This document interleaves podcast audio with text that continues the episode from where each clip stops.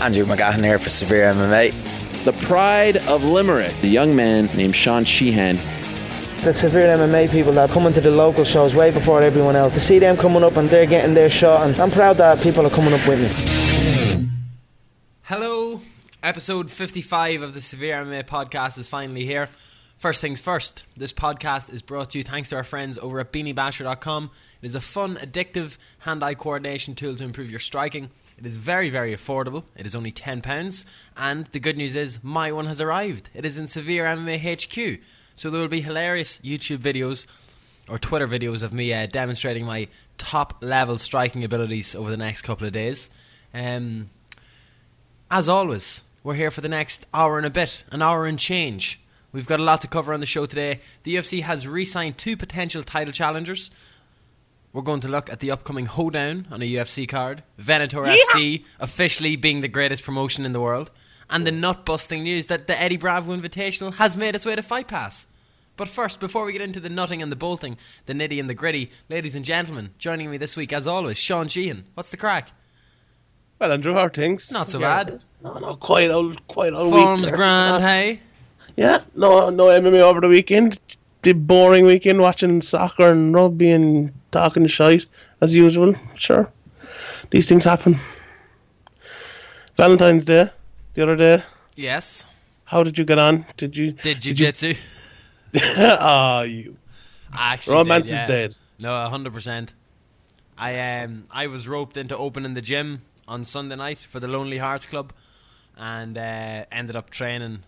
And um, see, I was asked not to get a Valentine's present this year. No, no, no, no. no. Now, obviously, don't Rookie worry. mistake. Don't worry. I know They that's a trick. that, that's a trick. Don't worry. I was aware.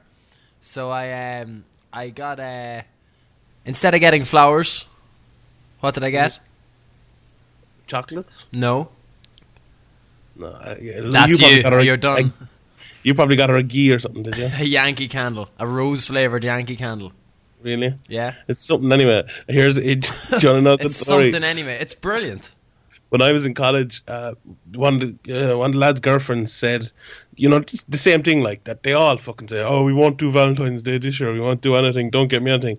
And he was like, "Grand," and he never Right, got no her bother. anything. And then she got him like, "Oh, what did she get him? She got him like tickets to see fucking the Killers or Kanye West or something like, and a really nice present." And he she he got her fucking nothing. What a mean bastard. Never Name that and no names uh, now. How long? How long? Tommy! Did that re- Oh. how long did that relationship last? Oh, it last, lasted a good while. It lasted about four or five years, I think. Really? Yeah. Even after that, what did he do next Valentine's Day? Probably fucking nothing. He's Booked a her a man trip to bastard. Ibiza or something like that. No.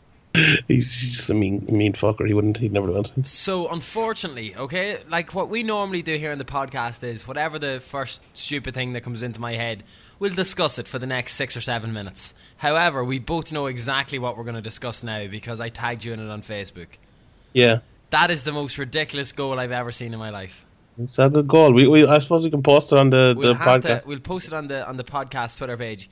One of these hilarious videos on Facebook. You see the corner routine, a nice EDM song underneath it that turns into the drop happens as soon as your man hits the ball hard. Absolute worldly. Top corner. Must have been 45 yards out. Can I ask you one thing, Sean? yeah. Am I the only person that tries to score those goals in FIFA from every corner that I take?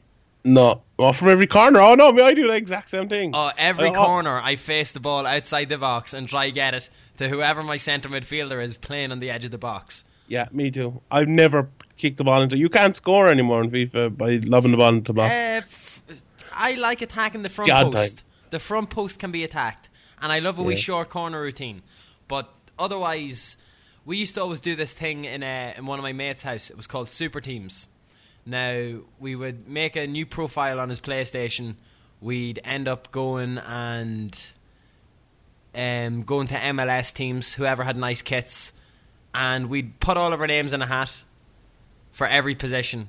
So if I got picked out first for goalkeeper, I'd get the first choice of goalkeeper. oh yeah, we actually did something like that as well. So before. I could transfer Manuel Neuer to the Seattle Sounders. By the way, best kit in the MLS by a country mile. Shout outs to Demetrius Johnson. They're the uh, team I like as well. They're my favorite MLS team. Are they? Also, I was I was heavily influenced by the fact Freddie Ljungberg went to finish his career there. You, you used to be like Lumberg Ljungberg underscore, eight on. Twitter. Yeah, the OG. That's me. Held on to the username, hoping Freddie might want to buy it off me. Turns out he does not. Yeah. Did you ever have the Lumberg hair? I bet you you are the type of fella now that had it. I may have had a little bit of red spray in my hair at times. Ah, I knew it. I knew and it. I used to like a little mohawk as well, style that Yeah. way. Freddie Yes. The great. I still have a Ljungberg underscore eight jersey. Well, obviously it doesn't say underscore, but I have a Underscore, Ljungberg yes. eight jersey that's about 14 years old upstairs. I'll, I'll put it on and take a picture. It has the gold lions on it on the side. It was uh, 0102 season. I always thought him and Robert Pires were the two most overrated players ever. Obviously not. Robert Pires is one of the greatest players to ever play in the Premier League. The slowest winger ever. A good man for diving as well. Danny Mills claims Robert Pires brought diving into the Premier League. Uh, He wasn't even a great diver, to be honest, but he just did it a lot. Remember that I, penalty? I'm not yeah, to. he, Oh, the one against Portsmouth.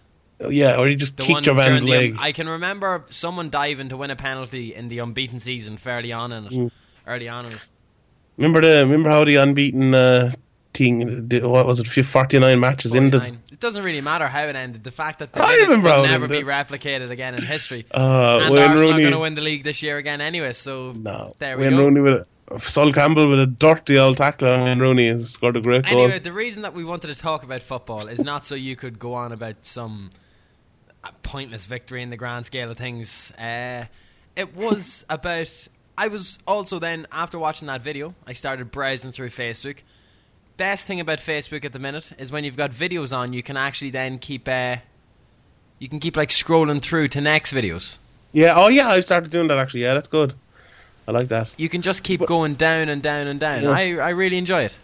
Yeah, me too. That's the only thing I go on Facebook for anymore. Videos. Like, there's something there's something wrong with my Facebook that every time I go on, it's either like Severe MMA's posts or like Luke Thomas's posts, and just the same ones like over and over. Like I keep getting one Severe MMA posts that were posted like five days ago, and that are like Graham posts and like Luke Thomas posts that were there from like a week ago, and nothing else. There's something wrong with my Facebook page, but that's okay because I don't, like I rarely go on it anymore. Facebook is Facebook is dead. I don't like it anymore. Twitter is a place.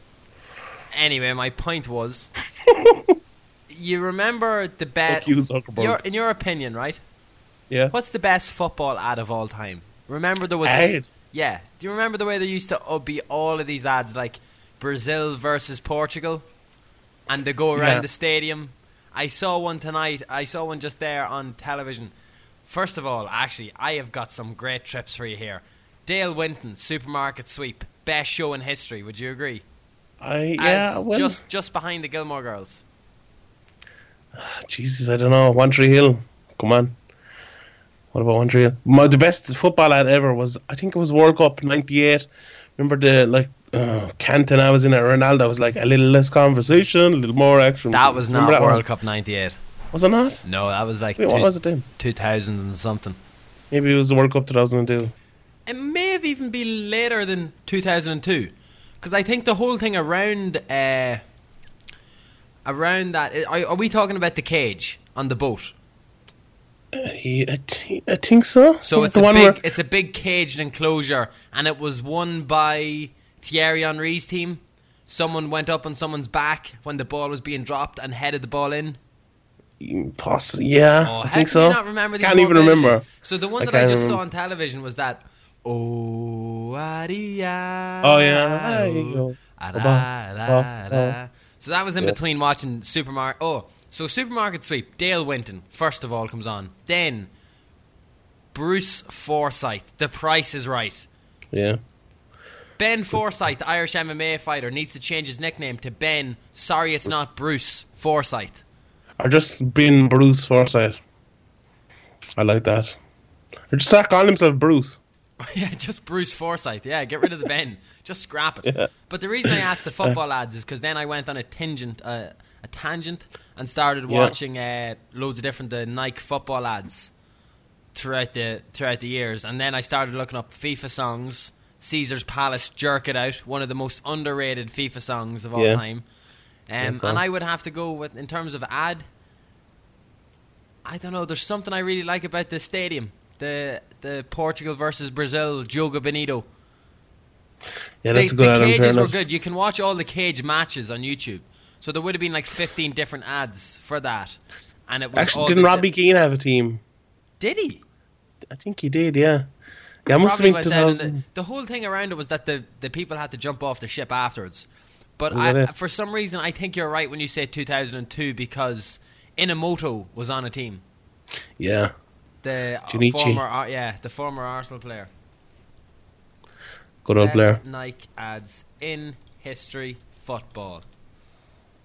We don't even need to talk about MMA. No, fuck him, The 10 greatest football ads ever made. Shortlist.com.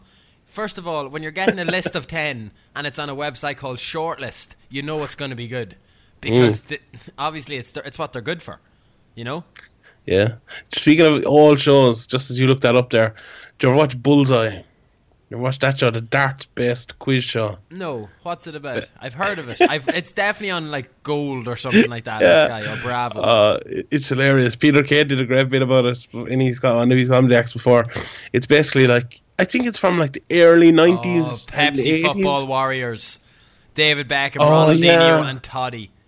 That was good, actually. Yeah, but Bullseye is like they throw.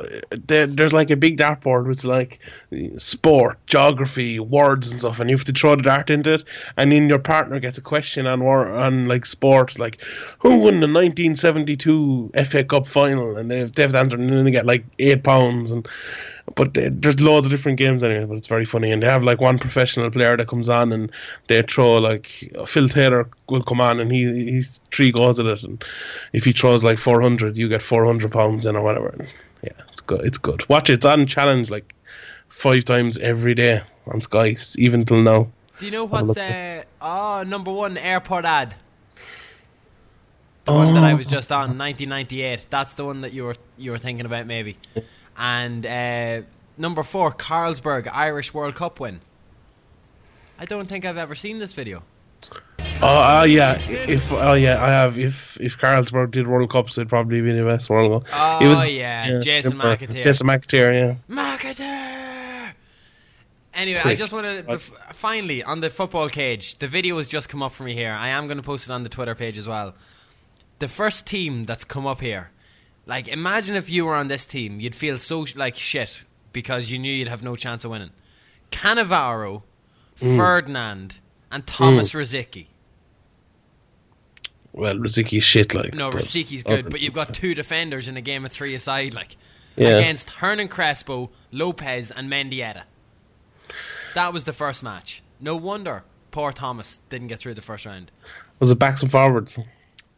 Uh, maybe it was actually, but the main thing about this is, guess how much the ads cost? Uh, A hundred million pounds. Jesus Christ. Directed by a guy called Terry Gilliam, and the investment clearly paid off. It is now synonymous with Elvis versus JXL's A Little Less Conversation. Yeah, see, even I sung it. and the fact. ad is fondly remembered for its gargantuan cage. I can remember there was a time that that uh, that cage actually, I think it went round the UK and people could pay to play in it. Sure, wasn't that where MMA came from? Cage. That's where it started. That cage. Alex Reid and fucking Tom Watson in the UK fighting in that cage. That's where it came from. the Funk Soul Brothers, the Nielsen, Seol, Yeah. Ronaldinho versus Figo, Ronaldo, and Roberto Carlos. That is scandalous team. Isn't soccer? T- soccer today isn't as good. There's none of them like There's good no man, Brazilian like- players like Denilson and Wagner Love. Do you remember him? Here's There's no one like that anymore. Saviola, Luis Enrique, Freddie Ljungberg versus Wiltord, Thuram, and Davids. I was watching a video today of when Ibrahimovic took the piss that time when he was playing with Ajax, walked through the defence and passed the ball into the net. And I thought, Yeah. you don't see that in football anymore. no, Not there's like no Mavericks. There's no Mavericks in football anymore. Ah. Except Diego Costa. That's why I think I love Diego Costa so much. Because he's an insane bastard and he'll do stuff like that. Vieira, Scholes, and Van Nistelrooy was one team in that. Uh, in that- Jesus, that's, That's- some fucking team. Yeah, they were beaten by Henry and Totti's team though. I hate Totti. Fucking most overrated player. Him and Luis Figo are the two most overrated players ever. Francesco Totti is an absolute baller, Sean. Shit, useless. Fuck. Give him one kick and he's finished. No way. Do you know what I was a big fan of actually? You named there Lillian Thuram. He Oh. was some defender. We were playing this in work the other night. It was in one of the boys' WhatsApp chats that it was just like the lads would just go off and na- start naming like old footballers. I uh, I had a, I threw in a couple of great ones. Florent Sinama Pongolle. Yeah. There's one for Oh, the from the history what books. What about um your man that came with him, Le Tallec, wasn't it? But he was crap, like Anthony. Pongolle. Anthony Le Tallec, yeah. I liked him, but then he went to Liverpool and he contracted fucking Liverpool disease and went absolutely crap. Liverpoolitis. Yeah, like Where all did the he players beforehand? over in Spain somewhere. Didn't Rafa bring? Oh no, he was Fringe actually, wasn't he? I think Rafa brought him No, in. no. there. Didn't Liverpool ruin Jermaine Pennant as well? Ah, well, he was always kind of shit, but yeah, we- they did. They, Antonio Nunez as well, another guy who was good when he came, absolutely ruined him. Who was the Masher- guy that scored the winner against Arsenal? Oh, he was the forward. Arshav? Oh, no. Never heard of again. Uh, would have played in the same team with Sinama Pongolle. Morientes? No, I'm kind of thinking maybe a Carling Cup, FA Cup. Oh, victory. Neil Mellor? Neil Mellor. Yeah. That's it. Future England uh, number one. Oh, yeah, absolute rubbish. Scored a great goal on Champions League as well. I've heard I've heard a story before about an England keeper whose dad put a bet on in a bookmakers that he'd Yeah. get an England cap. Have we spoke Chris, about this before? Chris Kirkland. No, Chris Kirkland, is it? Yeah. And was did Yeah. the bookie take the bet? yeah, they did, yeah. But and he wasn't got, the bet made from when he was like a kid? Yeah, it was when he was like nine, and he got paid. I think he won like 125 grand or something. And I think he's only got like one cap or something. So that was it. Fair play. There was someone else as well. Was it? Joe, I don't know. Was it Joe Hart's father? It was someone more recently. Whoever was the manager of that England team definitely got twenty five grand off Chris Kirkland's father. Yeah.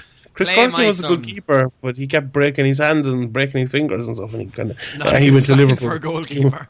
No, he went to Liverpool and then he went shit as well, which which didn't happen. That's the, that seems to be a recurring theme with all these players. Go to Liverpool, you go shit. Glenn Johnson, do you remember him? He was playing unreal for Portsmouth and stuff. Went to Liverpool, went to absolute crap. Scored a worldie. Yeah, he's, he was good for one World League season. In fairness, That's But, uh, about it.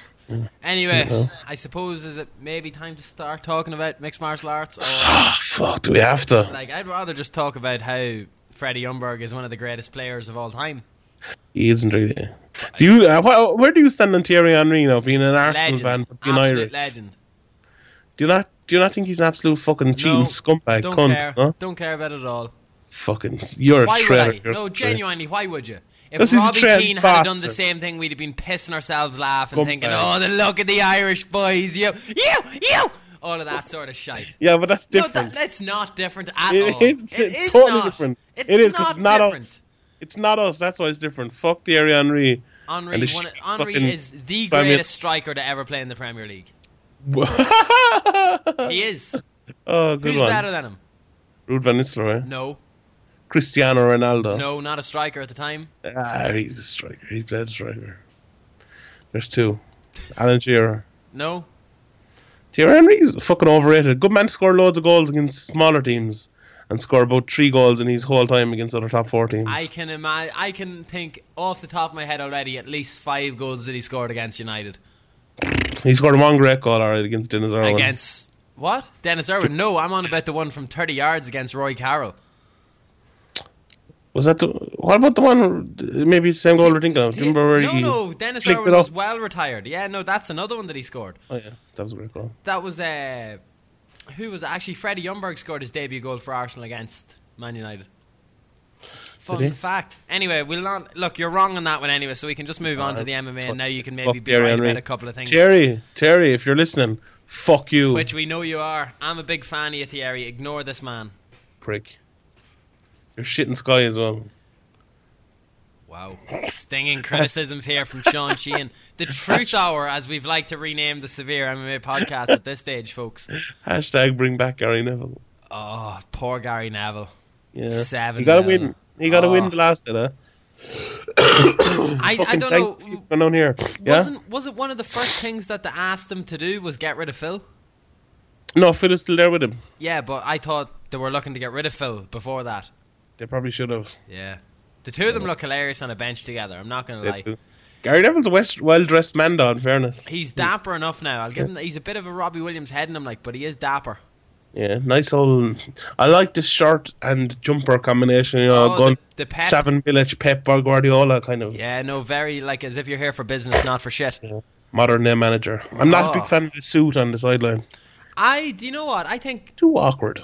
I don't think so because Wenger always wears a suit and he's a legend. And he's just, I think it depends on the type though. of person. Oh, like he's yeah. a dapper gentleman. No, sorry, he wears a suit big long coat underneath over the- his big long coat. Yes. Yeah. So a dapper gentleman like Arsène, like he needs a coat. So, or he needs a coat and he needs a suit. So that's fair enough. But then if you had someone like Tony Mowbray or Tony Pulis wearing Yeah. suits, you'd kind of like Tony, jog on back there, get your shorts on, put your baseball cap on, Yeah. be, be the angry little man that you are. Like that's Just all. last thing in this, my favorite thing about Tony Pulis is he stands up in all his press conferences. I love that. I don't know why, I just do, and I love Tony Pulis. Great man. Big Sam Allardyce, I- best I honestly- parody Twitter account ever. Not I don't Big understand. Sam. I don't understand why people don't get Tony Pulis to manage their team more. Like why? Like Tottenham. I know Tottenham are better now, but they were doing shit for ages. Like damn, why didn't Newcastle get him? Like Newcastle got relegated there a couple of times. Why didn't they get Tony? Like you're. You're guaranteeing yourself staying up in the Premier League if you have Tony Pulis. Like he's a fucking great manager. Great man for signing free agents as well. Speaking of free agents, Oh, oh, oh! took us 20 minutes to transition.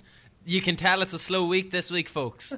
Hopefully, we took you down memory lane there with a couple of uh, couple of football related incidents. That's okay. We're ready to Someone move last on. week, someone last week said we spoke more about confectionery than we did about MMA, Look, which I, quite enjoyed. probably would not uh, disagree with that. I have got a jam donut in front of me that's just staring at me. When you go on your rant, I'm going to turn my mic off for about 30 seconds and just devour it.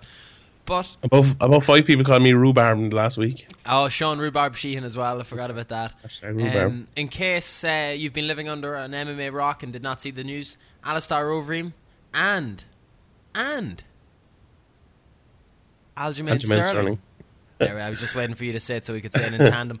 Aljamain Sterling re-signing with the UFC. Now, while a lot of people are saying maybe free market or would be tested with both of those guys, was it a case of Bellator not wanting them? Was it a case of Bellator not being in a position to pay that money right now? Viacom maybe pulling the leash a little bit on Bellator. I can see why they didn't sp- uh, go all out for Alistair Overeem. I think uh, if I if, we look at it from just one way here, Sterling still maybe an unproven commodity that Bellator would be cautious about putting big money in. After his next contract, that is the one that I'd expect Bellator to try come in and tempt him away. So maybe it's too early for him, and it's also a little bit too early for Overeem because Bellator can't really spend that sort of money on a high-profile heavyweight when they're not doing pay-per-view events. I think they're two very, very different cases. On Overeem, I think they would have paid the money, to be honest. Um, and I'm sure they were in for him. But with Overeem, everything's kind of kept very under the table. He keeps it very close to to, uh, to his chest, and things don't really get out.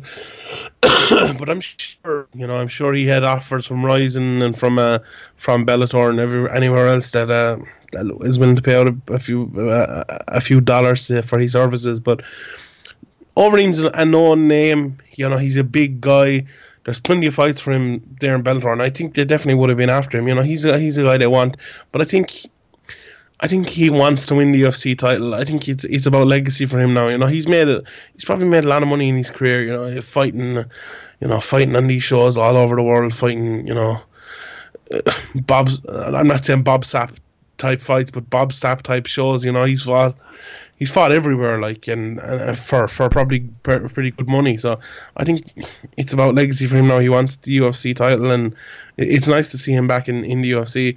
On Sterling, The donut was delicious, think- by the way. what was it? Oh, good. That's nice. On Sterling, I think it's an unfortunate. Like I, I said yesterday, I wrote the, the article about him coming back to the UFC, and I think it's a li- it's a little bit sad for all the fighters that.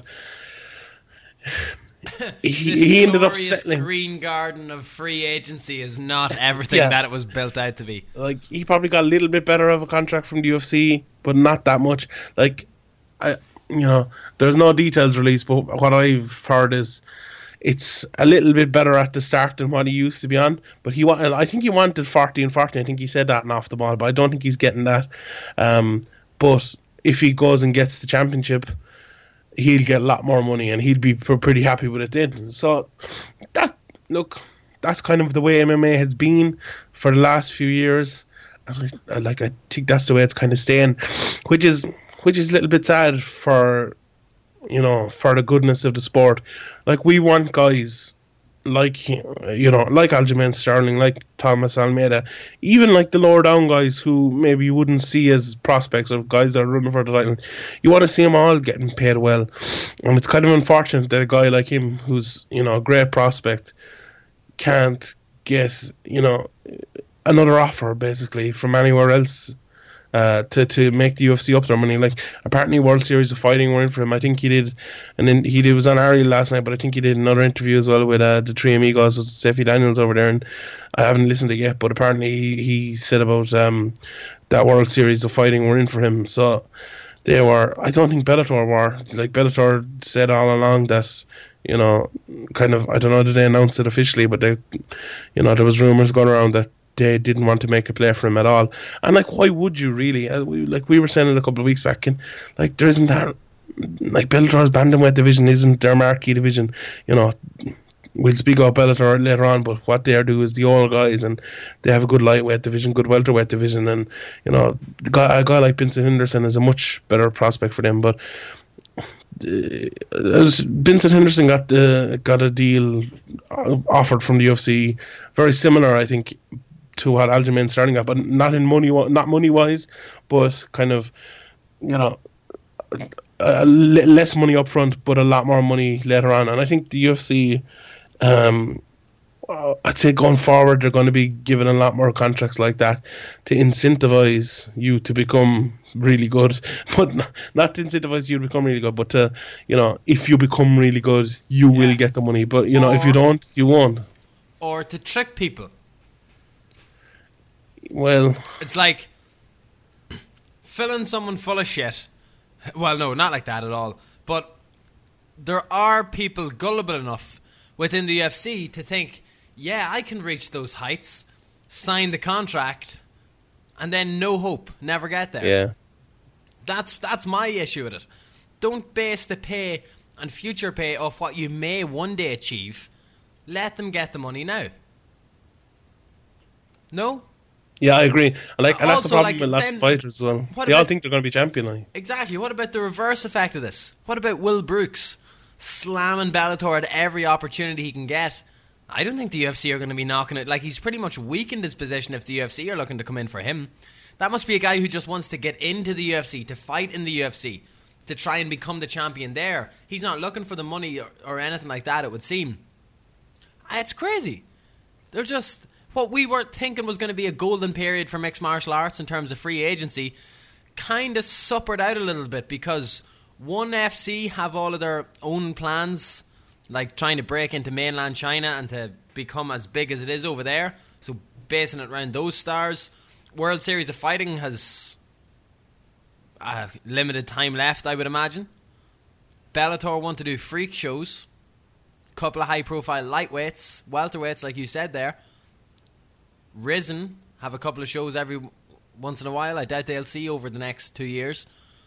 What's going to happen now? Do you want to know what's going to happen? Yes, oh. that's exactly what I'm saying. Uh, but like, will we, uh, oh well, yeah. Uh, will we sidestep into this a little bit? Oh, well, just a, a couple of things on, on this. Yeah, um, I, I I tend to agree with what you were saying there. Kind of, Bellator are such far, you know, they're such a distance away as a number two. It kind of it fucks it up for everyone else. Like, and uh, and I don't think people maybe saw this coming. Um, you know, when Scott Coker took over, you thought, okay, he's going to be making plays for, for guys coming out. He obviously got Benson Henderson and stuff, but I think it's going to be a lot more rare than we probably initially, maybe not thought, but initially might have hoped. I think is the better word. You know, if say like if fucking I don't know who, who's a good, really good soccer. If Anthony Martial wanted to leave Man United, there's going to be a number of suitors coming in looking for him. If he like if his contract runs out, there's going to be a number of players like you know, Arsenal could look for him, Chelsea, Real Madrid, Barcelona. You know, if if Aljamain, uh, look at Aljamain Sterling, if he wants to leave UFC, if he wants to get money elsewhere, where's he going to go? No, there's nowhere really. Like even if Bellator really did want him, how much money is he going to get? Who's he going to fight? Like you know, it's not a real, it's not a real good prospect. He's the World Series of Fighting. Marlon Moraes was on the the uh, MMA hour yesterday. He's their bantamweight champion, and he's even talking about it. He wants like. He, he's kind of sick of being in World Series of Fighting. He wants to move to UFC, and he's on absolutely great money because he's, uh, I'm pretty sure he's one of Ali Al, Al Ali Abdelaziz's um, guys, and he's on a shitload of money. But like he comes to the UFC, he's not going to get you know a quarter of that money um, when he comes to the UFC because he's going to go in uh, and be a lower down guy because they don't care about the World Series of Fighting title. So you know it, it's a difficult position, but you as I said earlier on, it, it, it's in a position where it's it's like it's always been, and it's it's a shame that like you have to be a champion before you can make this a thing that'll you know that's going to keep you safe for the rest of your life. If you don't win a championship, unless you're Donald Cerrone or, or uh, Urijah Faber or, or Michael Bisping, which are rare. Look, they're guys, guys like that are as rare as champions. You're not going to be living off this for the rest of your life, you know. And uh, it's a sad, you know, that's a sad situation because these guys, you know, they put so much into it, and um, you know, they fucking their bodies get wrecked and all for our entertainment. And I think, uh, I think they should be getting paid a little bit more. Yeah, I think it's a. I don't want to say a pointless thing to argue about because it doesn't seem. There's been chances, there's been times. This is the most recent one that there could be a shift and a change in the way that fighters are paid and looked after, and it just seems to have kind of gone without a hitch. You know, like nothing like the big change that we were thinking. And then again, maybe it is going to happen, and we're just waiting for the renewals and more renegotiations and more free agencies to be tested. That guys like Overeem and Sterling, who you could have said from the get go their futures are better off staying with the UFC, where someone like Benson Henderson, who may not get back up to UFC title level ability, why not go to Bellator and start making proper chunks of change for the last remaining fights that you have left? I think Yeah. uh, from the Sterling and Overeem point of view, they have both significantly better chances throughout their careers or finishing their career. Well, one guy only starting, one guy coming to the tail end. Chance of capturing UFC gold than someone say like Ben Henderson had of recapturing it. Yeah, oh, 100 percent that'd have been an interesting thing, and that's you know that's the difference between Henderson and and Sterling as well, and that's why the contract may be a little bit better for Sterling because he might be championship level. But you, I think you hit the nail on the head there, and as I was saying earlier on as well, that you know we're talking about maybe a union banding together to get better money and having an opportunity to do, to do that. But the problem is, yeah, as I said, like everyone wants to become, everyone thinks they're going to become a champion. Like there's one and all fighters going around, go, I'm the future UFC champion. Like like realistically or not, like come on, come on. There's guys fighting in the UFC. Like Khabib Nurmagomedov isn't even a UFC champion. Like, and he might never be. I, I like. I think he probably will win it, but he might never be. Guys like Wonderboy might never be the UFC champion. Like look at Michael Bisping, great career, never a UFC champion. And like there's there's more guys. Look at Anthony Johnson, one of the most feared guys in the world, never a UFC champion, never made you know made, made good money in his probably his title shot, but that's not going to see him through the rest of his life. And you know that that's that's a fucking that's a sad indictment to the sport. I know it's only the sport's still growing, it's only still young, but you know I, I think Zuffa have a lot to answer for, and I think they could definitely pay their guys more, and I think they should be doing it. Beautiful. I'm after Cool. getting a nice memory up on Facebook this time last year. Carl Moore, Decky McAleen, and Matthew Mullen over in Team Alpha Male for the first time. Oh yeah, Nice picture posed on Facebook there with Phil Davis. Jesus, Carl Moore must look like fucking Stefan Struve over in Team Alpha Male. Yeah, compared to the rest of them. I don't know why. This, they really like him over there. He's going back over now, now in a couple of weeks' time. Um, in the last bit of crazy, stupid, pointless, non MMA news for the day, you know the way people like Jeremy Botter pretend to like soccer? And it's Yeah, and it's getting like that in America. So like LeBron James being a Liverpool fan, Will Ferrell being a Chelsea fan, Kevin Costner being an Arsenal fan. Guess who Shaq supports? Spurs, Northampton Town. not Cobblers. Yeah. He co-owns a radio station in the US with the Cobblers chairman Kelvin Thomas, and the team are currently top of League Two. Shaq sent a video message, I just wanted to wish Kelvin and all the cobblers best of luck. First place is where I like to be, and it's great to see you guys at the top. Oh, great, That's man. the best thing in the world. Yeah. Now, he's literally their biggest fan. Yeah. good. I like it. Do you know in soccer M when guys like that go on, they give him a team, they like pull it out of a hat and they give him like a shitty team. No, but I did. I like. I haven't watched Soccer M in years, but I saw something, a video of it, of this Derby County fan who named the nationalities of so many. Premier Yeah, he was really Oh, good. He Yeah, went through them so fast, Yeah. and then he got the the bonus one at the end, and everyone went nuts. From yeah, but like Soccer M, those had people like Busta Rhymes as guests on it, and stupid stuff Batista like was that, on the other day. Was he? Uh, or a couple of weeks ago, and they did like uh, when guys like that come on, they don't know what to ask him, kind of, and he kind of just sat there. And Evander Holyfield was on last weekend, I think, and he, you know, they Yeah, didn't know what to ask him. me. Like, yeah, he's some website he was flogging or something. like Matt But, uh, LeBlanc and Top Gear that time. yeah, he's now hosting it. it. Yeah, now, he's yeah. going to be hosting it. Um. Anyway, we'll go for the hoedown. Cowboy versus Cowboy. Yeah. The card. Uh, the UFC seem to uh, Philadelphia. Is it? Seem to hate Philadelphia. Yeah, Pittsburgh. Not no, Pittsburgh. Pennsylvania. Yeah. Not a not a great card.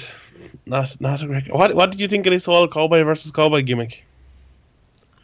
Only it should be allowed if one of them promises to never go by the name Cowboy if they lose. Yeah, I agree. This is the only way that I'll be interested in this event. I'm afraid. This is the this is the WWE Raw that to make it exciting, you put a ladder match in it, or a something on a pole match, Mm. or have Stone Cold run in and lay out the Rock while the Rock was No, the do, champion. do you know? Do you know what they should have? no, the Spanish announce table match. Yeah, I agree. Completely agree. What they should have after Cerrone and Oliveira finish, right? They should get Jon Jones and Daniel Cormier into the octagon and have them sign their contract for their fight. Just so That's- people are watching the event, like Yeah, but no, yeah, have them there and then like have the table in the middle of the octagon and stuff, and have like Jon Jones get put through the table by Daniel Cormier, and he goes, "It's my title now," and like have him stand over it and hold the title over him, as Jon Jones lies there, being after being put through a table. baffles me how the UFC have not signed you to the creative writing team yet. I'm telling you, imagine if that actually did happen. Though, You're a booker. I'd be great. Like, I'd be great. I love contract signings in WWE. It's my favorite thing. They were very because usually the usually it ended with a fight. I'm sorry, fucking dengue fever Sean coming out of me Sheehan is, for those of you wondering, he's joined the illustrious list of famous people that have been struck down with a common throat infection. John Lineker and now Sean Sheehan. Just the two of us, yeah. Just I, eh, she, I can't turn off my microphone. Oh, can you not? talk. No, I can't. See, Look, the problem. that's okay. We'll we're not perfect. We'll suffer through it this week. We'll listen to you on the verge of death. I'm okay with that. As long as I can't contract whatever you have down in Limerick, probably from the water, to be honest. Probably, then yeah. I uh, then I'm I'm okay. Yeah, but this this cowboy versus cowboy thing, it's. I just think it's fucking stupid. Like, uh, and uh, they probably got look. They probably got Alex Oliveira because he's the only one they could get in short notice. What did they have like two or three weeks? Um, but this, you know, I can this fight imagine. is. I can I can just imagine a scenario in Zuffa HQ that because there's so many cards, not everybody really knows who's on what cards and stuff like that. Some employee just heard there's a pullout. He's like, "Let's get let's get Cerrone," and it's like, "No, it's first Cerrone." it's like, "All Oh. right, well, no, sorry, I've no idea." No, somebody goes, let's get cowboy, and goes, no, it's fighting cowboy, and goes, cowboy? Don't we have another cowboy? Yes, it's cowboy Oliveira, and that's it. That's how it's done. That's how they got him. Myself and Patrick were talking yesterday about. Who, here's a good question for you now: Who would be the best fight with two people having the same name in the UFC? I came up. I came up with one very good one. So I can you get? abs- no, I have no idea. Uh, if it's going to be Jim Miller versus Dan Miller versus Cole Miller as the special guest referee, But you can have a first name as well. It can be first name, any even nickname. I look, want- I'd have to. you want another good one. Do you want Yeah, good? Yeah, it's actually hard. Good one I came up with. Anthony Pettis against Tony Ferguson. fair enough. I see how this game works. Hmm. Johnny Hendricks against Jon Jones. How about that? Joe Riggs versus Joe Rogan. Oh, hashtag would watch. Joe Rogan would take him, I reckon. Joe Rogan would be a serious UFC fighter. I wouldn't. No, he would though. He's a black belt in jiu-jitsu. Rubber guard is bullshit. It doesn't work. He wouldn't use rubber guard. He's not like he he watches and commentates on enough MMA to know that he wouldn't use that. I'm convinced. Do you not like the rubber guard? You're not a fan I of the do rubber like guard? the rubber guard in jiu-jitsu. I don't like it in MMA. I love a bit of rubber guard. A few go-go platas. Did you actually see? Sorry to be, we're going totally off topic here, but Joe That's Rogan okay. did. Um, that type of week. Joe Rogan did a podcast the other day, Fight Companion, and they were talking about this. Uh, Oh, don't this tell me choke. the sidekicks. That no, was so th- oh, that was that was funny. But uh, the Pace choke, Nick Pace did the chalk. Did you ever see that? It's a really good chalk, and I don't know why more, more people do it, I didn't do it. I looked it up. It's like right, say you're in half guard, but you have one leg in like the triangle position, so you have one leg over his head, right? I'm uh, I'm googling it right now.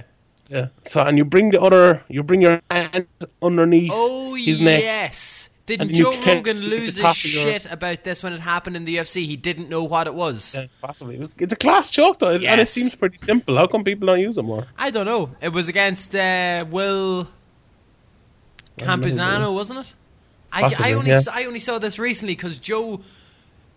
I remember in the broadcast, Joe couldn't remember what happened. Do you know what I mean? He he couldn't Yeah. tell how the choke happened. Isn't it his right hand feeding underneath that's coming onto the shin that's doing the main choking, and the leg is just Yeah. going across? Yeah, Yeah. that's slick. I'm a big. That's a nice that. joke.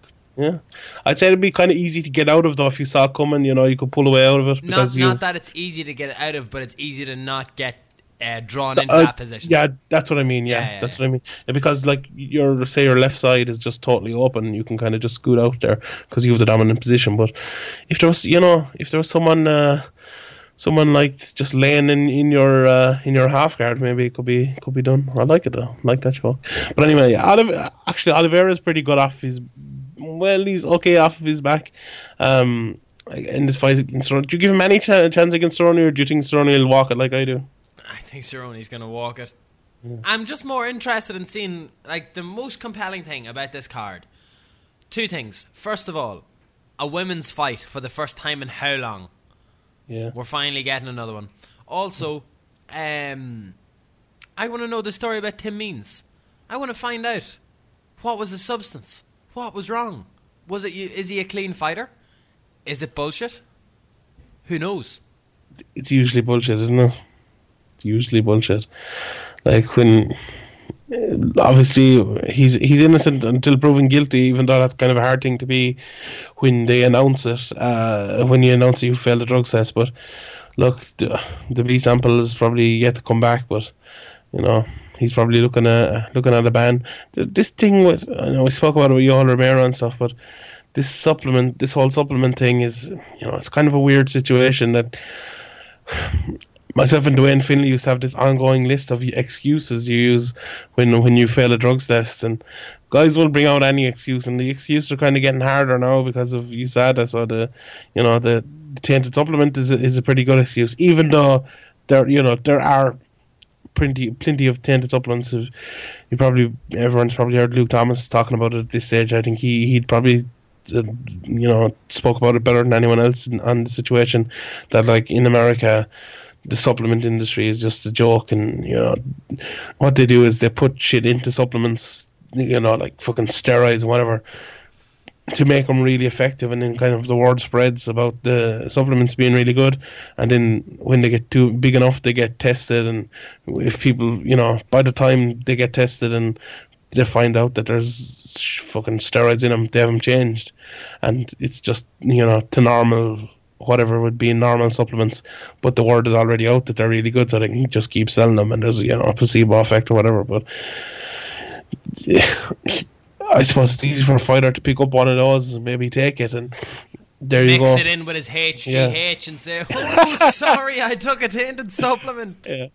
Or, or else just t- take a supplement, then f- realize you failed your test. You get a fucking a pile of HGH, lob it in on top of your uh, lob it in on top of your your uh, protein powder, and send it off to you. Said, "Here, test that there, boy. Yeah, exactly. Test that." Oh, there's HGH in that. Ah, sure, there you go. It's me supplement. Yeah. That, like you- something like something will be done. I do think that the USADA era will become better as time goes on. I think something as as huge. Did you just laugh or sneeze? No, I just half All right, sneezed. it was grand. I thought you were kind of laughing at my point. So I was about No. to get up in your up in your shit. No, I probably. I do. Uh, I do think that it's going to get better. Something like this coming in at such a wide scale on the sport, especially when now guys who are coming off, let's just say for talk's sake, allegedly guys are coming off substances, and they're finding it hard. So maybe they're not. They can't go off it flat. They have to keep dribs and drabs and just weaning themselves off uh, different supplements and different. Uh, Supplements and what? I'm trying to think of another word, Sean. I don't want to say steroids, but I'll Drugs. say it. Steroids. Um, And then they're finding, oh, well, you can also take this and it'll put up a flag in your test, but this is what you'll get caught for, and this is your excuse for why if you're caught with this. And to be honest, if people, the year that, look, it's 2016, Sean. If people want to cheat, they're going to be able to cheat. The rich people will still be able to cheat. Yeah. They'll be able to have a super drug invented. They'll be able to keep taking it, be a clean fight. That's always going to happen. We just want to get it out at the lower end of the. Sp- in my opinion, it needs to be eradicated at the lower end of the sport, and that's from a point of view that, as bad as this sounds, guys that are making eight and eight don't deserve to jeopardize their bodies for the rest of their life by taking steroids for that little amount of money. What happens Yeah. when you're out of the UFC at 35? A nice 8 and 3 re- career maybe slumps down to 8 and 6 and then you get your walking papers and you can't reproduce anymore because you've been off your tits on testosterone, synthetic tos- testosterone for a couple of years. You can't have kids and you have nothing else to show for it. So I think it's a vicious circle as well because guys on eight and eight can't afford to, Take you know, steroids. to, to Yeah. take steroids. Ah, I see. So it's, it's a vicious circle. It's o- it's only the guys that are fucking making a bit of bit of uh, a bit of clink that are uh, that are able to take the steroids. So look, I suppose that's a, a another chat thing, for and it is a talk for another day. But you can't. I don't think anyone can disagree with me that the highest level of a lot of sports is where the question should be asked. Yeah, but they're obviously they're hard the hardest to uh, to um To catch. find as well. Like look look how long it took getting Lance Armstrong out of there. There's guys at the moment in uh, in athletics, pretty pretty high level guys who are definitely on drugs and they're never going to fail. Some some people are too big to fail as well. You know, I've heard a story before of an MMA team that media were in getting ready to do some interviews. Pro team just finishes up, and every single one of them get an injection into their lower back after sparring. Oh, it's just vitamins. That's what they said to the media Yeah. people, and they're like, "Okay, we'll just look away here and pretend we did not see that and not bring it up ever again." But it's Arsène rampant. Wenger type of job, is it? No, no, no, and we will not discuss this any further. yeah, but uh, just I, I was yeah I, I think Cerrone will win this fight too. Um, I think Oliveira is not not that bad. He's very light in his feet and. He, he'll probably hit Cerrone a little bit early on, but I don't think he has the power to knock Cerrone out. Um, Cerrone's leg kicks, I think, will be the biggest biggest part of this fight. Oliveira's movement is very good, very good lateral movement. Gets in, uh, gets hit when he comes in, but can hit as well. So I think that's that's pretty dangerous type of way to be against Cerrone. I think the best way to be against Cerrone is to pressure him, push him back, you know, uh, uh, take him out of his, his comfort. But you know, I think Cerrone's leg kicks. He's just going to smash Oliveira with leg kicks for the first couple of rounds, and then his movement will be quelled, and I think he'll become a sitting duck there. I'd say it'll probably be a late stoppage or maybe go to a decision. But the, the rest of this card is there's some known guys, some names in it, but it's Poor been Anthony you know, Hamilton, scheduled for the biggest fight of his career. We're talking Mirko Cro Cop. Uh, a main event, maybe even was it back in November? Uh, yeah, it was. What it was supposed to be, and now he's opening the card against. How I you were trying to practice pronouncing it earlier. The the man from Dagestan, Shamil Abdurkaminov. Good, good try there. Was it? That was that was good. Yeah, it was nice. In fairness, I like that. I have no idea what it is, but Oh, yeah, I'm gonna go with what you said there. Yeah, that's that's fairly bad for him, but And then As you say, Marion Reneau. whose whose record, okay, is Yeah. scattered with fighters whose names look like they'd win you a game of Scrabble, and finish first round finishes in under a minute, under two minutes. something something is afoot here. Yeah. Beating all these guys en route to the UFC and then you lose your first UFC fight. Yeah. Uh uh. Because the worst thing about this card as well is that John Lineker and Cody Garbrandt, Garbrandt has gone off. Obviously, Yeah, John that's- Lineker that's heartbreaking. fever. Contracted my dengue fever. That's all. Derek Brunson against Roan Carneiro should be a pretty good fight. Um, Dennis Bermudez against Tatsuya Kawajiri. Want to get Bermudez back on the winning track, hopefully, there. Even though, did he win his last fight? Maybe he did, but I, li- I like a bit of Bermudez.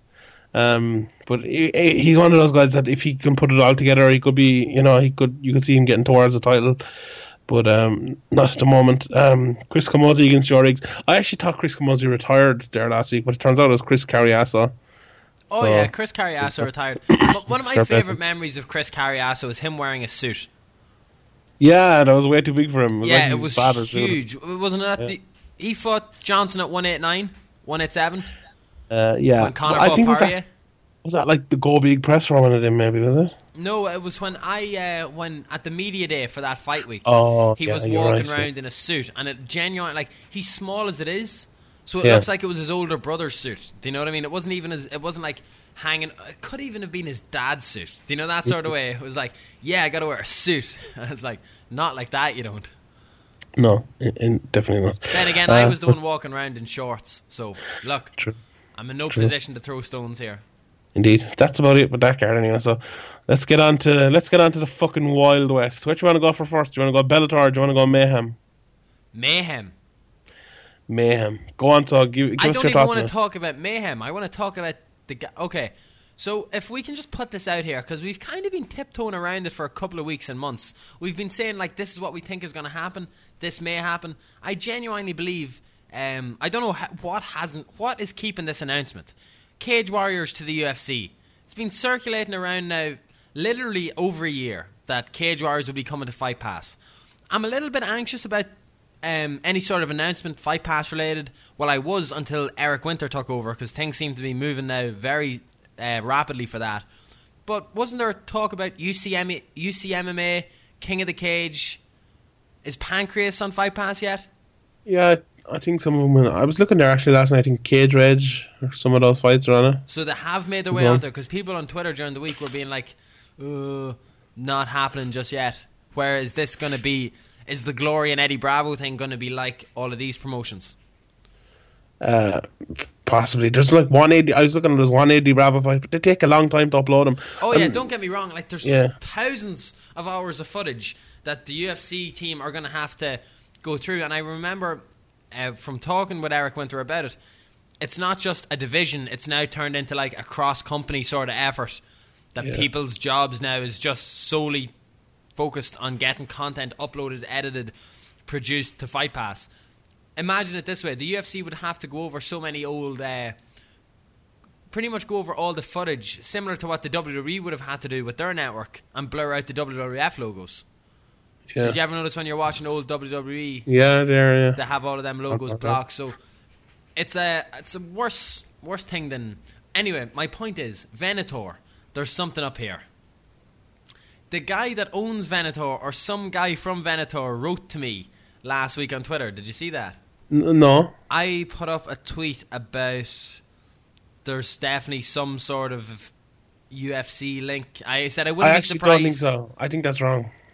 I'm not saying that the UFC are, are paying for it, but I do think that the UFC may end up taking Venator onto uh, Fight Pass, and it's part of this format that you're keeping guys associated with the UFC product and fans that have been released from the company, but can still fight on promotions that fans will be able to see them through UFC content and programs. I don't think Venator that. I agree with that point, but I don't think Venator that. I think Venator is probably this guy who's a bit of money, and you know, he's getting these guys to come over and fight for him. Like this doesn't seem like a, a- promotion again, that the UFC yeah. want anything to do with. That's how the ADCC started. A rich sheik who just wanted to watch the best grapplers fight in his living room and paid them ridiculous money to come over and compete. Yeah, but sure, no harm. But did you see his? Uh, did you see his press release on Mayhem? I oh Frank hilarious. Miranda. He Yeah. replied to me saying, "Yep, the serious financial backing is my piggy bank." Colon capital D. I like him. What I a like man! He's a hero. I think we should get him on the podcast. Yeah. He's he some probably just cracker. abused the shit out of us. He's a bit of crack, all right.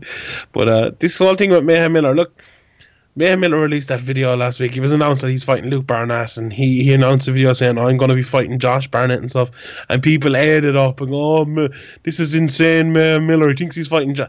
Will you get the fuck out of here? He does not. He Complete okay, joke, look, like. it, it's a joke. Look, Mayhem Miller, no, you know, we all know his problems. He, he look, he, he hundred percent, you know, he has. There's mental problems there with him. He's, you know, he hasn't been well for the last, you know, a few years, getting arrested and stuff. I'm not saying that's not true, but this video, it was, you know, it was clear. You know, the way he kept repeating Josh Barnett, you know, to make, you know, just to make out, make sure people knew what he was, you know, what he was fucking. Uh, the angle he was playing on it, like, eh, come on, he he knows very well he's not playing Josh Barnett. He's not fighting Josh Barnett. He knows very well.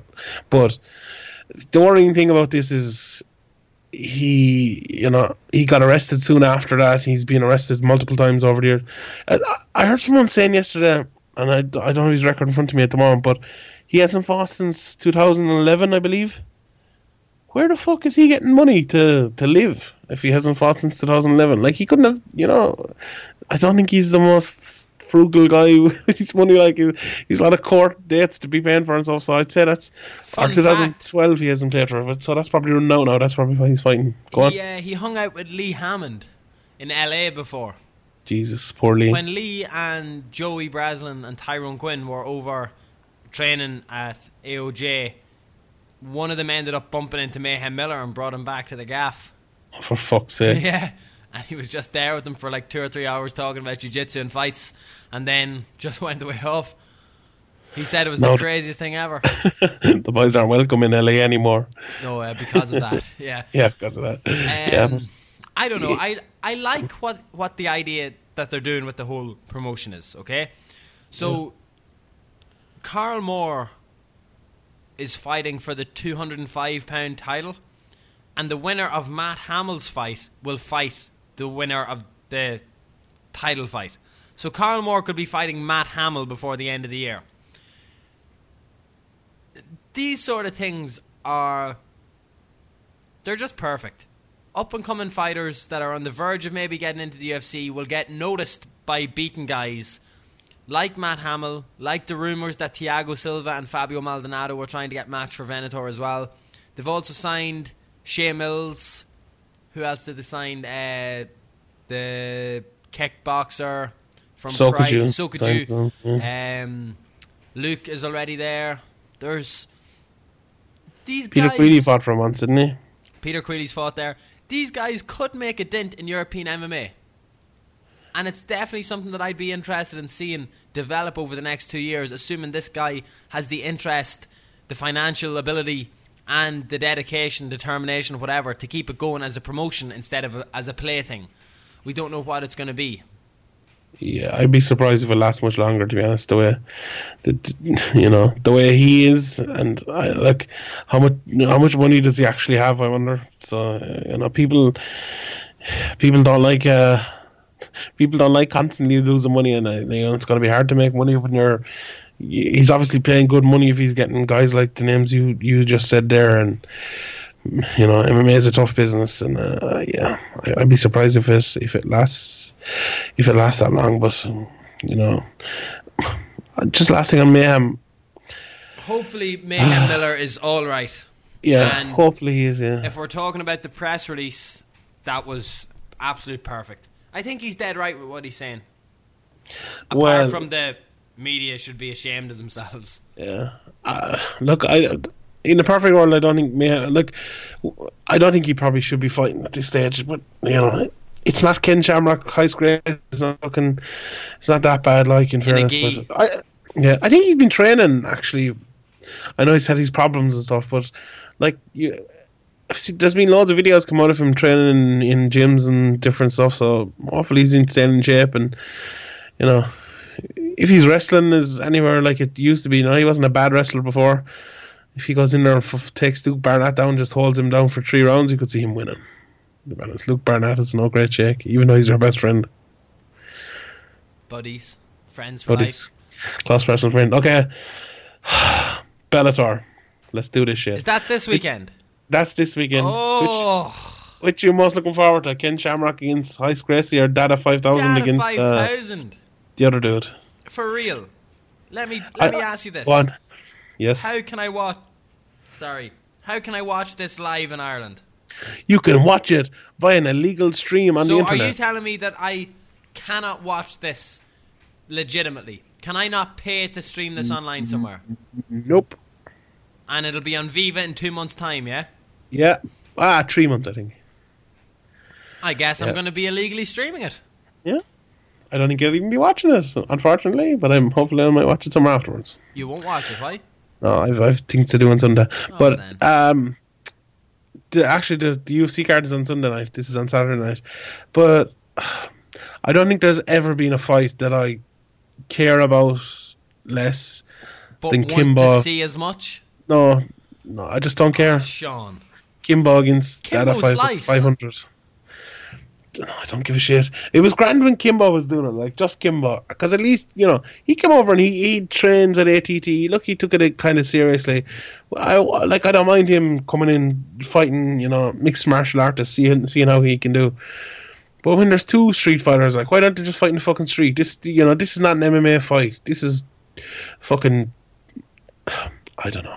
Did I watched that documentary and it's a fucking terrible documentary. as well. People are always talking about it being really good. I thought it was awful, and I'm a fan of those kind of documentaries. But I watched uh, Dada 500's um, fights.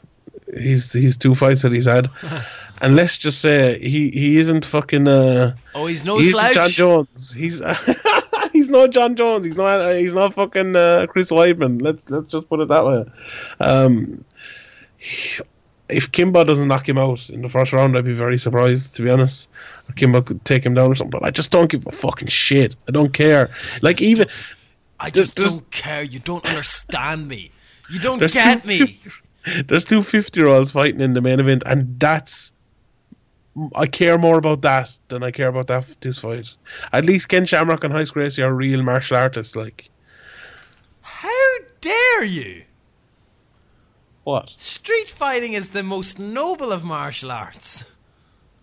It is in fairness. That's fucking Dada 500. Like, if you What can. prick. First of all, we need a proper traveller in Irish MMA. Like, one that will run through boys. His warm up consists of steeping his hands in petrol, and he goes out, batters someone, and then calls out the whole division. Joe Joyce versus Ken Shamrock? Yeah, we. Or. Who was it meant to fight uh, Ken Shamrock? Uh, James Quinn McDonough. James Quinn McDonough. that should happen. Stephen why- Lowry, you're listening here. Book it for Battlezone. Bellator should do it though. Bellator should If definitely do it. Bellator are going to go down the route of these ridiculous fights, then yeah, why not? Oh, side note, actually, did you see this other promotion that's going to have Ken? Who's Ken Shamrock fighting? Don Frye is it or someone?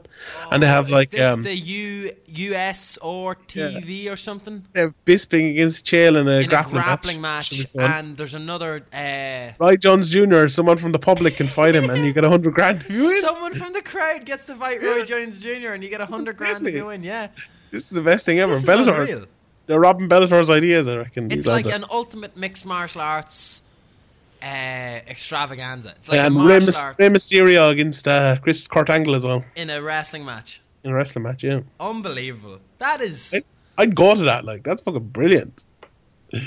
top I quality. Would you fight Roy Jones for hundred grand? Of course I would. Do you Although get you anything if you lose? No, you, you actually don't know. You Oh, only you get it don't? to win.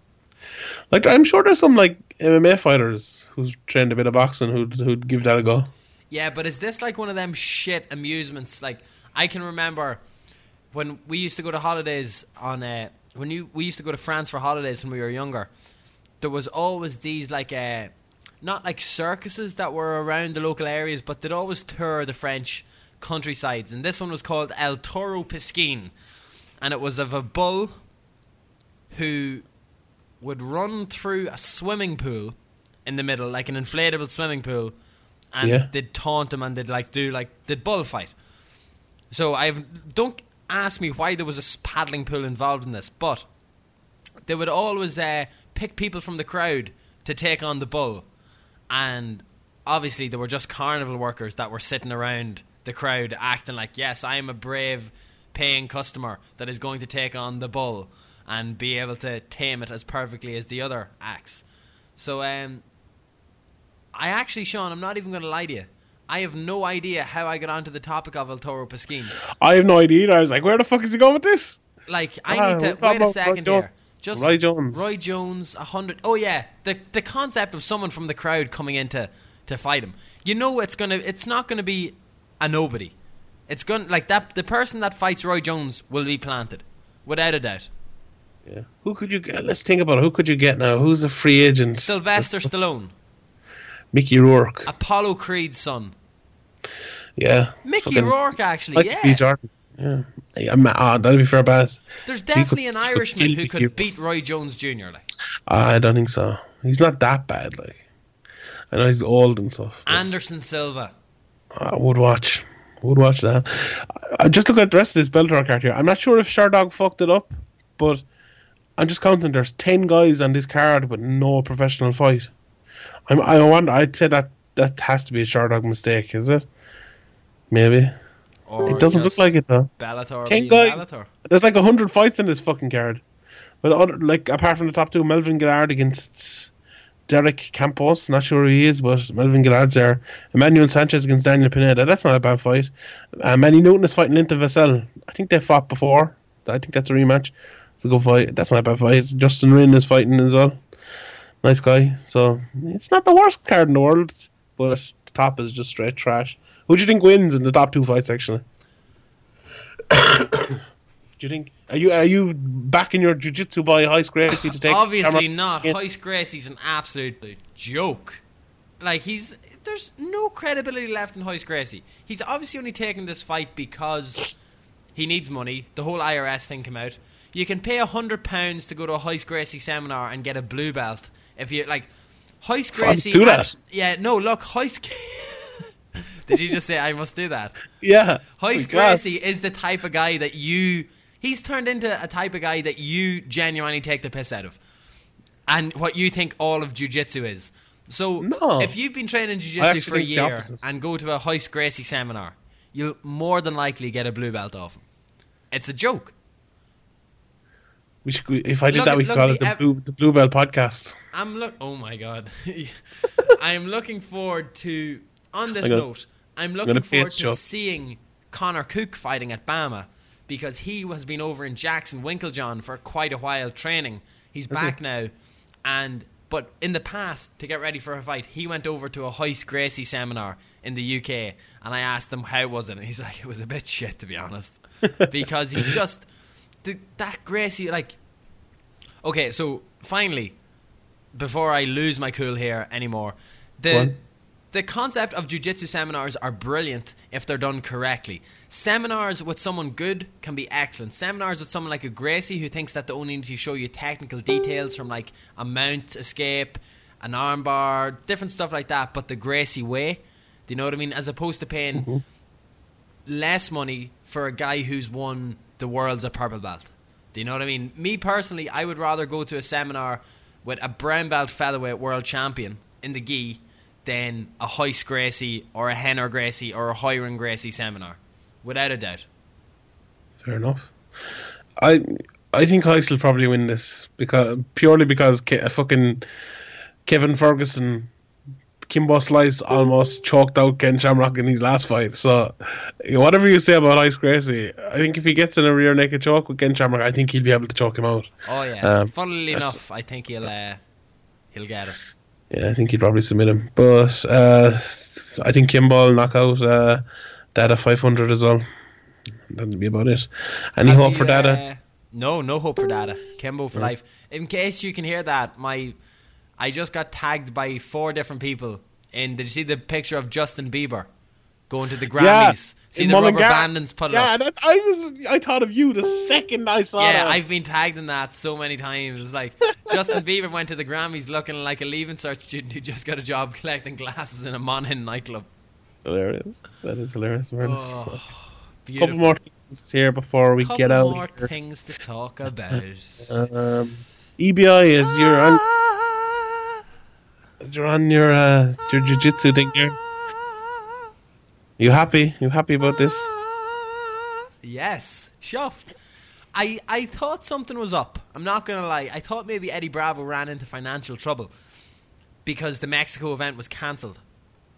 And I have said to you before, the Eddie Bravo format of Jiu Jitsu is the only way Jiu Jitsu would get recognized and picked up by something. Here we are. It's on Fight Pass. It is Uh, appealing. you said TV dance. in fairness. Well, look, that was, you know, I meant something.